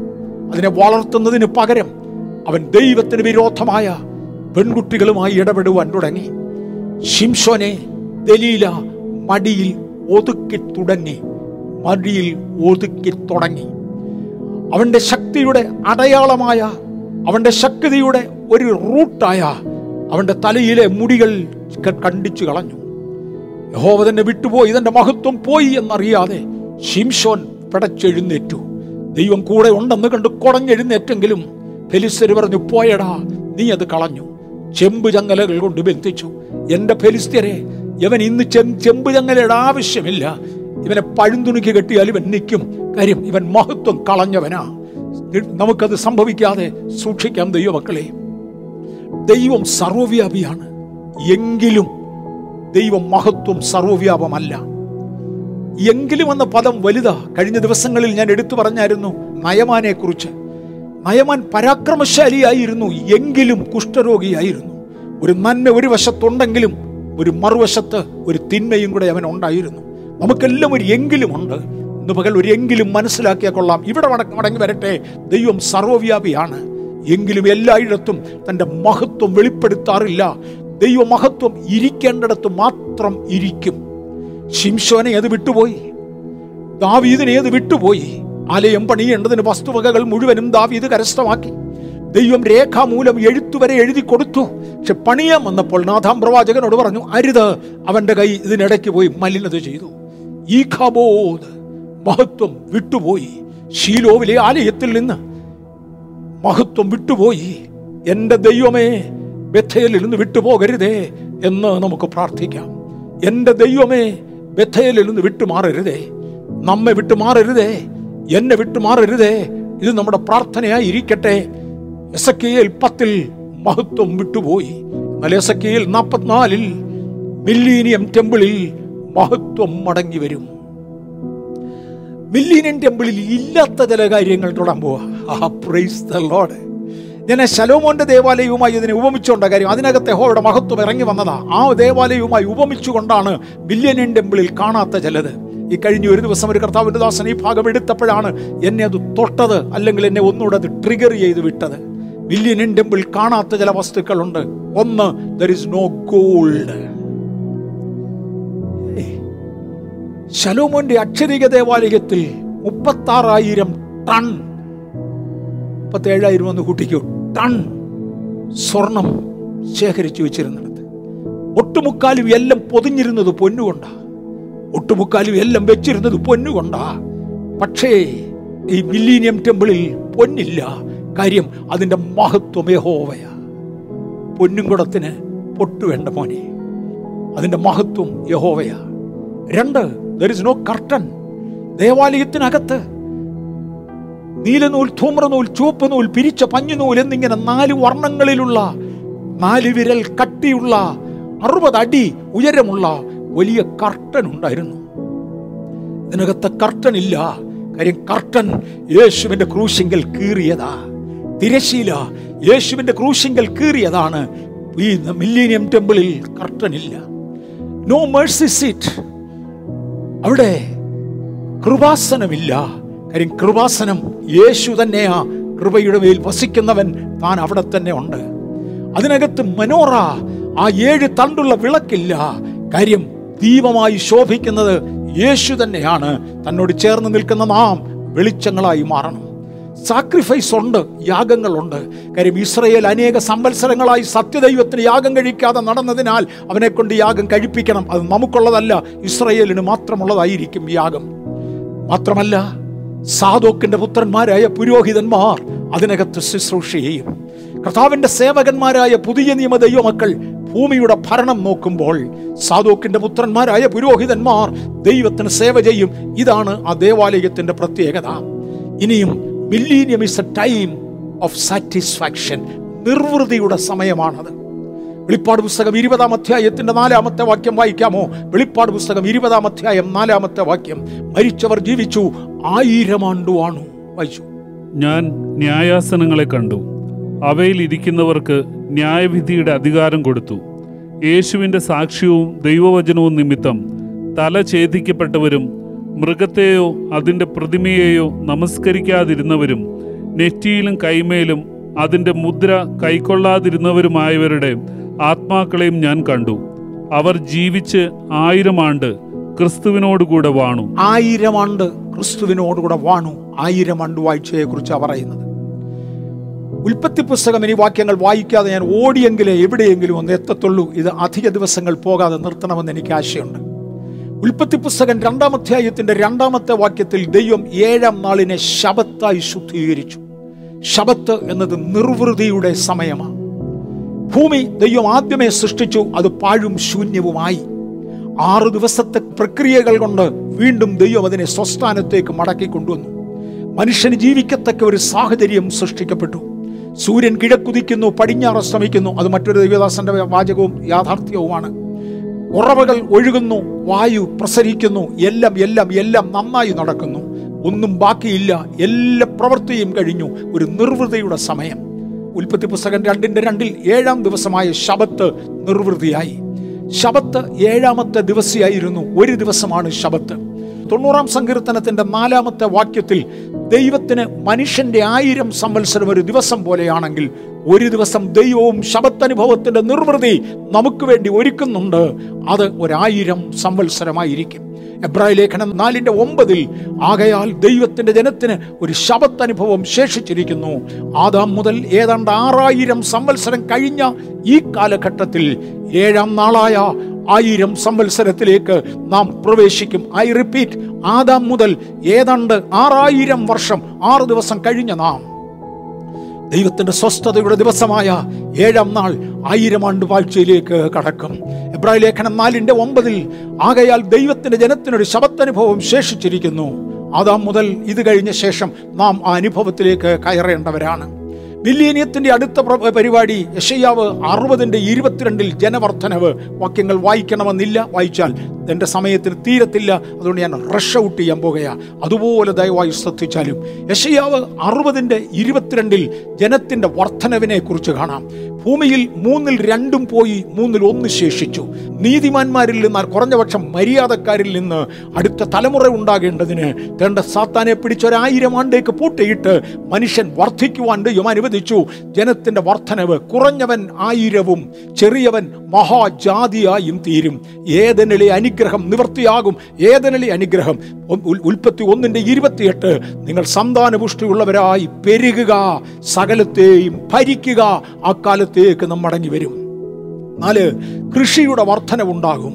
മരുഭൂമിയും വരണ്ട നിലവും ആനന്ദിക്കും. നിർജന പ്രദേശം ഉല്ലസിച്ച് പനിനീർ പുഷ്പം പോലെ പൂക്കുമെന്ന് യശയാവ് മുപ്പത്തി അഞ്ച് പറഞ്ഞു. എന്താ കാരണം? ഈ ഭൂകമ്പങ്ങൾ കൊണ്ട് ദൈവം സൃഷ്ടിക്കുന്ന ഭൂകമ്പങ്ങൾ കേവലം ഒരു കാര്യത്തിനല്ല. തേണ്ടം പർവതങ്ങളുടെ മുകളിൽ വരെയും ഉറവകൾ ആരംഭിക്കും. എല്ലാം ഫലപുഷ്ടമായി മാറും. തണ്ട് അ- അവർ വന്ന് സിയോന്റെ മുകളിൽ കയറി ഘോഷിച്ചുല്ലസിക്കും ധാന്യവും വീഞ്ഞും എണ്ണ കുഞ്ഞാട് കാള കാളക്കുട്ടികൾ എന്നിങ്ങനെയുള്ള യഹോവയുടെ നന്മയിലേക്ക് ഓടിവരും. അവരുടെ പ്രാണൻ നനഞ്ഞിരിക്കുന്ന തോട്ടം പോലെ ആകും. സമാധാനവും സ്വസ്ഥതയും നിർവൃതിയും ഭൂമിയിൽ വ്യാപരിക്കുന്ന എരമ്യാവ് മുപ്പത്തിയൊന്നിന്റെ പന്ത്രണ്ടാണ് ഞാൻ വായിച്ചത്. എരമ്യാവ് മുപ്പത്തൊന്നിന്റെ പന്ത്രണ്ട് നിറഞ്ഞ ഒരായിരം സംവത്സരം ദൈവം തരും. അഞ്ച്. പ്രകാശത്തിന്റെ വർധനവ് പ്രകാശത്തിന്റെ വർധനവ് യശയ്യാവിന്റെ പുസ്തകം നാലാം അധ്യായം അഞ്ചും ആറും വാക്യങ്ങളിൽ യഹോവ സിയോൻ പർവതത്തിലെ സകല വാസസ്ഥലങ്ങളിന്മേലും അതിലെ സഭായോഗങ്ങളിന്റെ മേലും പകലിന് ഒരു മേഘവും പുകയും രാത്രിക്ക് അഗ്നിജ്വാലയുടെ പ്രകാശവും സൃഷ്ടിക്കും. സകല തേജസ്സിനും മീതെ ഒരു വിധാനം ഉണ്ടായിരിക്കും. അല്ലെങ്കിൽ ഇവയ്ക്ക് മീതെ ഒരു കാനോപ്പി ടെന്റ് പല പദങ്ങളാണ് തർജമ ചെയ്തിരിക്കുന്നത്. ഒരു വിധാനം അതിനെ കാനോപ്പി എന്ന് വിളിക്കുന്നുണ്ട് അതിനെ ടെന്റ് എന്ന് വിളിക്കുന്നുണ്ട്. ഈ സകലത്തിന്റെയും മീതെ ഒരു വിധാനം ഉണ്ടായിരിക്കും. പകൽ വെയിൽ കൊള്ളാതിരിപ്പാൻ തണലായും കാറ്റും മഴയും മൂടിപ്പോകാതിരിപ്പാൻ കൂടാരമായും അത് വന്നിരിക്കും എന്ന് യഷയാവ് നാലിന്റെ അഞ്ചുമാറും വാക്യങ്ങളിൽ പറയുന്നു. എന്റെ വിശ്വാസപ്രകാരം ഇന്നത്തെ F one F two F three ലെയറുകൾ പോലെ ഡി ഇ ലെയറുകൾ പോലെ തന്റെ ദൈവം ഏതെങ്കിലും ഒരു പ്രത്യേക ലെയർ ഭൂമിയുടെ മീതെ സൃഷ്ടിക്കും. ഞാനത് അല്പം കൂടെ തൊട്ടോളാം. തന്റെ ഈ ഭാഗം അത് കാണിക്കുന്നതാണ്. പത്രോസിന്റെ രണ്ടാം ലേഖനം മൂന്നാം അധ്യായത്തിന്റെ ഒന്ന് മുതൽ ഏഴ് വരെയുള്ള വാക്യം വായിച്ചാൽ ഗൗരവമായി ശ്രദ്ധിക്കണം. ഇത് പണ്ടൊരിക്കൽ ഒരു രണ്ടു മൂന്ന് വർഷത്തിന് മുമ്പേ സൃഷ്ടിയെക്കുറിച്ച് എടുക്കുമ്പോൾ ഞാൻ വിശദീകരിച്ചിട്ടുള്ളതാണ്. അന്നുണ്ടായിരുന്ന ആകാശവും അന്നുണ്ടായിരുന്ന കോസ്മോസും സംവിധാന ക്രമമെന്നാണ് കോസ്മോസ് എന്ന വാക്കിന്റെ അർത്ഥം. രണ്ട് പത്രോസ് മൂന്നാം അധ്യായം ഒന്ന് മുതൽ ഏഴ് വരെയുള്ള വാക്യങ്ങളിൽ ദൈവത്തിന്റെ സൃഷ്ടിക്ക് ശേഷം പിതാക്കന്മാർ നിദ്ര കൊണ്ട ശേഷം സകലതും സൃഷ്ടിയുടെ ആരംഭത്തെങ്കിൽ ഇരുന്നത് പോലെ തന്നെ ഇരിക്കുന്നുവെന്ന് പറഞ്ഞ് സ്വന്തം ഹൃദയങ്ങളിലെ മോഹങ്ങളെ ആശ്രയിച്ച് നടക്കുന്ന അനേക പരിഹാസികൾ അന്ത്യകാലത്ത് എഴുന്നേറ്റ് വരും. പക്ഷെ തിരിച്ചറിയേണ്ടതിന് വേണ്ടി ഒന്ന് പറഞ്ഞു അന്ന് ഒരു കോസ്മോസ് ഒരു അന്തരീക്ഷ സംവിധാന ക്രമമുണ്ടായിരുന്നു അത് ദൈവം എടുത്തു മാറ്റി. എന്നാൽ ലൂസിഫറിന് ആവശ്യമുള്ള സംവിധാന ക്രമത്തിലായിരുന്നു അന്ന് ഈ ഭൂമിയെ സൃഷ്ടിച്ചത്. ലൂസിഫറിനെ ഇവിടെ നിന്ന് തള്ളി തള്ളിമാറ്റിയതിനെ തുടർന്ന് മനുഷ്യന് ആവശ്യമുള്ള ഒരു സംവിധാനക്രമം ഒരു കാനോപ്പി കൊണ്ട് ഇതിനെ അടച്ചു. D layer E layer F layer F one F two F three എന്നൊക്കെ തിരിച്ച് ചേണ്ട ശാസ്ത്രലോകം പഠിപ്പിക്കാറുണ്ട്. എന്തിനാണെന്നറിയാമോ? സൂര്യനിൽ നിന്ന് വിഷമുള്ളതായ രശ്മികളും അശുദ്ധമായതും അല്ലെങ്കിൽ മനുഷ്യന് സഹിക്കാൻ കഴിയാത്തതും അകത്തോട്ട് കയറാതിരിക്കുവാൻ പല ലെയറുകൾ കൊണ്ട് മൂടി. ഇതുപോലെ ഒരു മൂടലും കൂടെ നടക്കും. ഈ ലെയർ ഈ ലെയർ ഒരുപാട് ലെയറുകളുണ്ട് ഇത് പഠിക്കുന്ന കുഞ്ഞുങ്ങൾക്ക് മനസ്സിലാകാൻ വേണ്ടിയിട്ടതാണ് രണ്ട് പത്രോസ് മൂന്നാം അധ്യായത്തിന്റെ എട്ട് മുതൽ പതിമൂന്ന് വരെയുള്ള വാക്യങ്ങളിൽ ഇതിന്റെ സൂചന മാത്രം. മലയാളത്തിലോ ഇംഗ്ലീഷിലോ വായിച്ചാൽ കിട്ടത്തില്ല.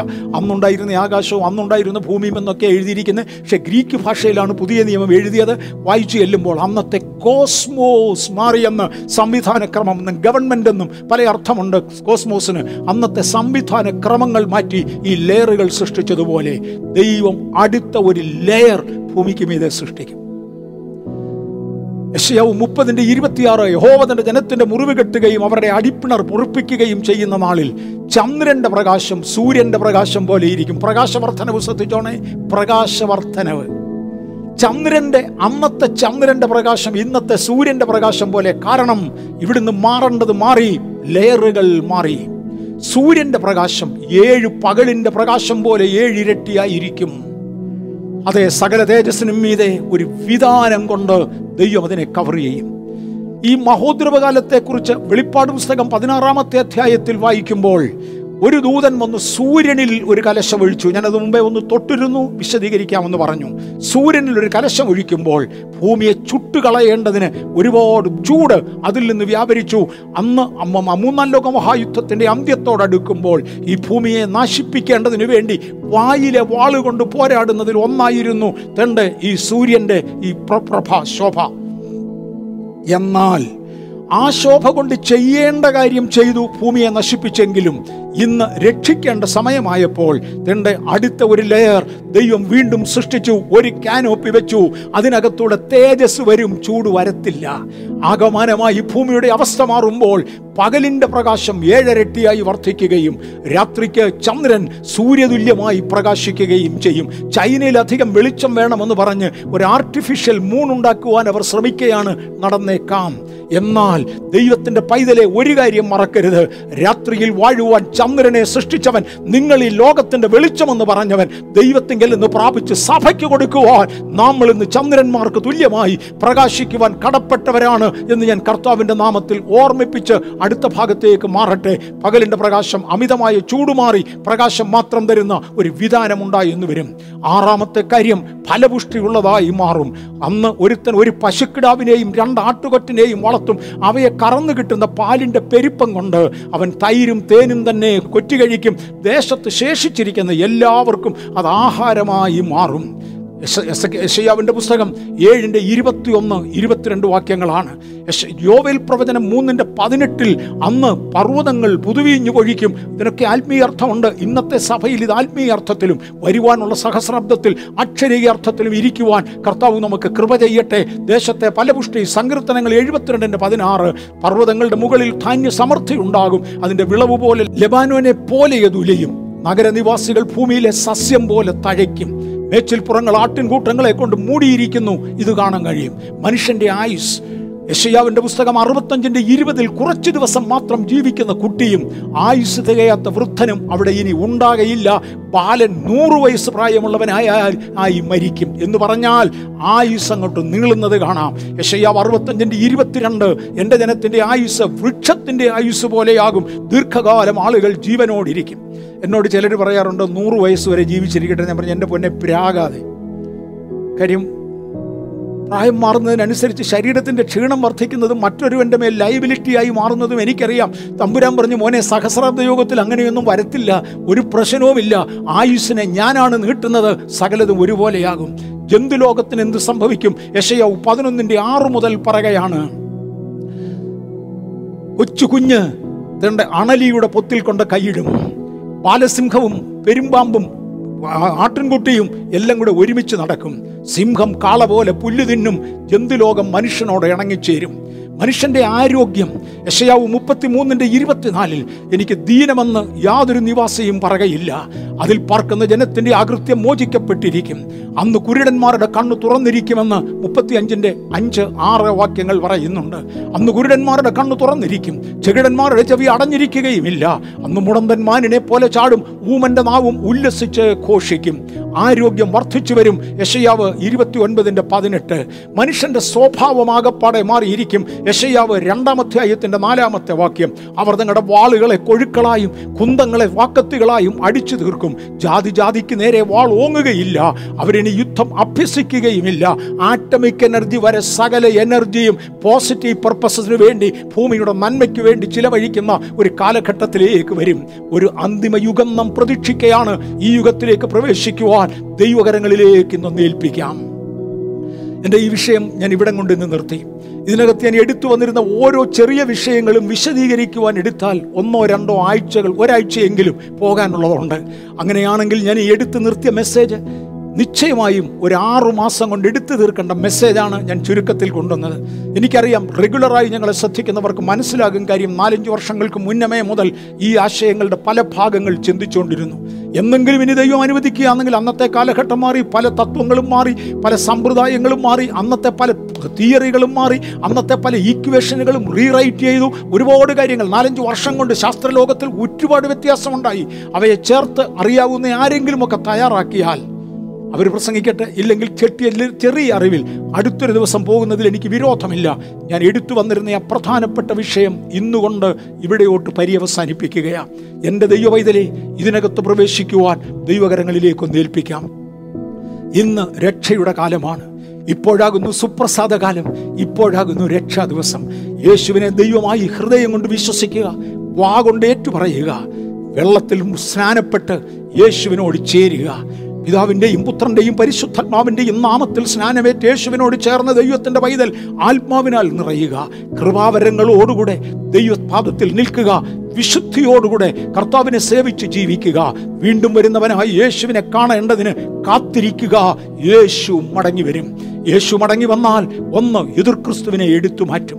രണ്ട് ഭൂലോകത്തെ ന്യായം വിധിക്കും. വലിയൊരു വ്യത്യാസം ഉണ്ടാകും. ഇതിനോടാകും യേശു ഈ മണ്ണിലേക്ക് വരുന്നതിന് മുന്നമേ രഹസ്യ പ്രത്യക്ഷതയിൽ സഭ സ്വർഗത്തിലേക്ക് എടുക്കപ്പെടുകയും സഭയെ ദൈവം അവിടെ വെച്ച് ന്യായം വിധിക്കുകയും അതായത് പ്രതിഫലങ്ങൾ കൊടുത്ത് മാനിക്കുകയും മണവട്ടി സഭയിൽ അംഗത്വം നേടിയ ദൈവവൈതലിനെ കർത്താവ് മാനിച്ച് കർത്ത തന്റെ തൃക്കരങ്ങളാൽ പിടിച്ച് വിശുദ്ധ വിവാഹം നടക്കുകയും സഭയോട് കൂടെ ഈ മണ്ണിലേക്ക് ഇറങ്ങി വന്ന് ഇതിനെ ന്യായം വിധിച്ച് ആയിരം ആണ്ട് വാഴുകയും ചെയ്യും. തയ്യാറാക് അതിനുവേണ്ടി ഒരുങ്ങിയിരിക്കുക ഇന്ന് പകൽ നമുക്ക് കണ്ണുകൾ അടയ്ക്കാം. ദൈവത്തോട് നമുക്ക് പ്രാർത്ഥിക്കാം. യേശുവേ ഞങ്ങൾക്ക് തന്ന ദൈവകൃപയ്ക്കായി ഞങ്ങളങ്ങ് നന്ദിയോടെ നന്ദിയോടെ സ്തുതിച്ചു വാഴ്ത്തുന്നു.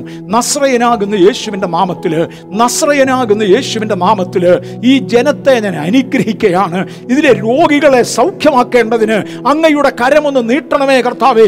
ഇന്നത്തെ ഭൗതിക ലോകത്തിൽ ജീവിക്കേണ്ടതിന് ആവശ്യമായ ദൈവകൃപ പകരുകയും വരുവാനുള്ളതിൽ വലിയ പ്രതിഫലം ഏറ്റുവാങ്ങുകയും ചെയ്യുവാൻ ഇവിടെയും അവിടെയും പ്രതിഫലം തരാമെന്ന് കൽപ്പിച്ച നാശ്രയനാകുന്ന യേശുവേ അങ്ങയുടെ പാദത്തിലേക്ക് ബെഥേലിനെ കാഴ്ചവയ്ക്കുന്നു. ബഥേലൈറ്റ്സിനെ സമർപ്പിക്കുന്നു.